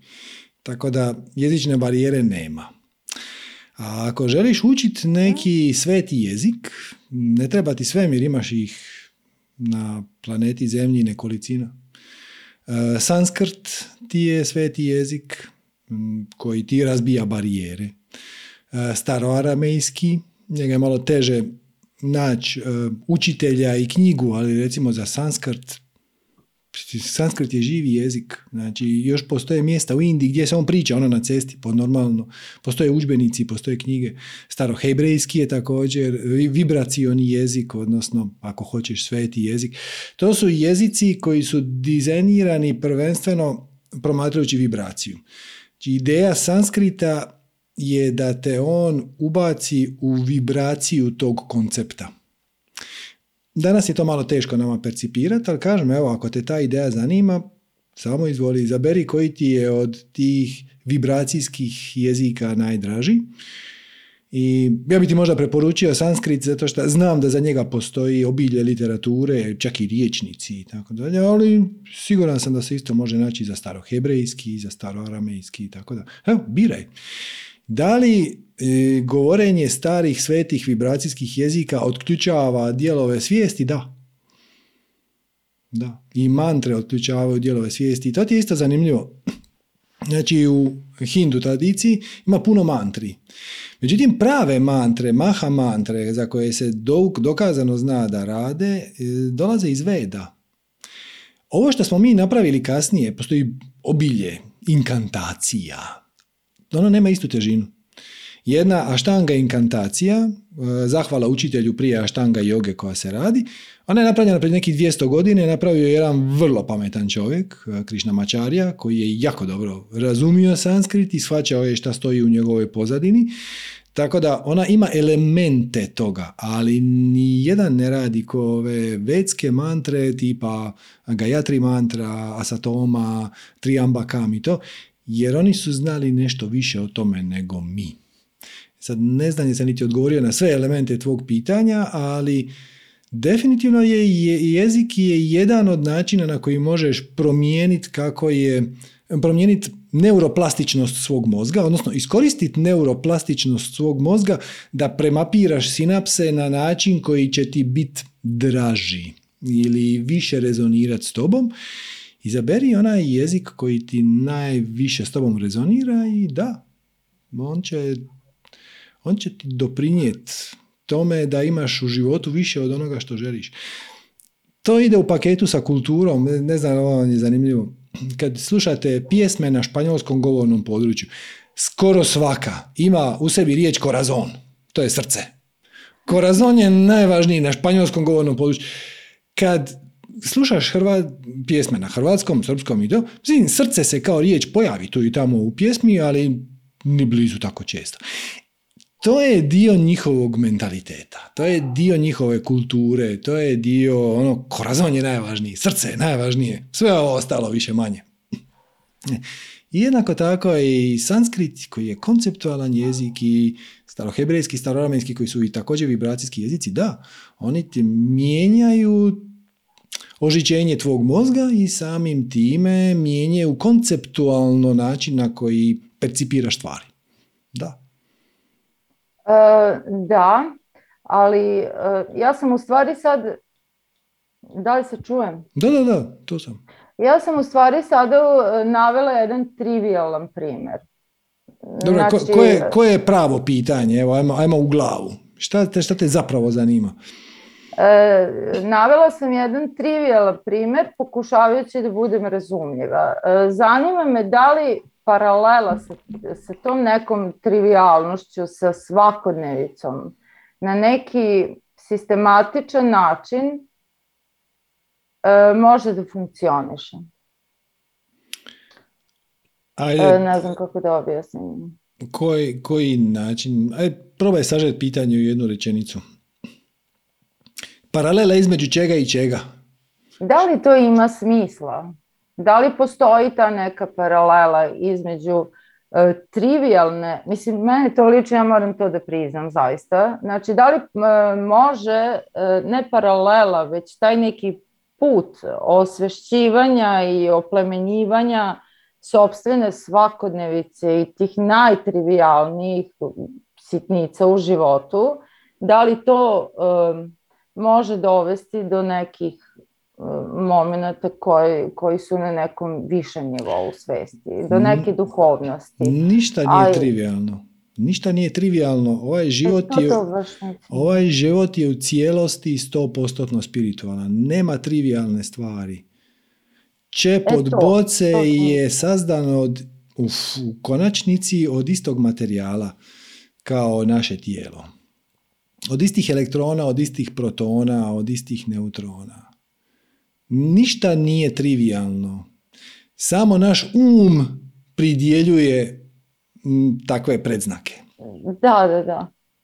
Pa, u stvari da, zato sam podigla ruku i zato sam se javila, e, da bi očigledno, da bi dobila malo na, na toj, bi, mislim, vratila, mislim, to mišljenje me zanimalo. Znači, u redu, e, ništa nije trivialno i u redu je pratiti taj neki put bez tih nekih velikih šokova, Da, da, da, da, da. velikih mistifikacija. Slijedi svoju strast. Da, da, da. E, n- da, da, ništa, ništa ne moraš znati, nikakve paralelne realnosti, filozofije. To ono što smo pričali na početku. Šta, kako možeš ispuniti svoju spiritualnu svrhu i smisao ako si glup ili čak je bilo pitanje mentalno retardiran? Potpuno nebitno. Potpuno nebitno. da, da, da. Ti samo imaš specifičnu perspektivu. I kreacija je oduševljena s time. Ništa nije trivialno u tome. Nema trivialnog. Znači nije uopšte problem prosto naprosto živeti svoj život. Da pače. To je cijela poanta. Znači, Znači, cijela, po- okej.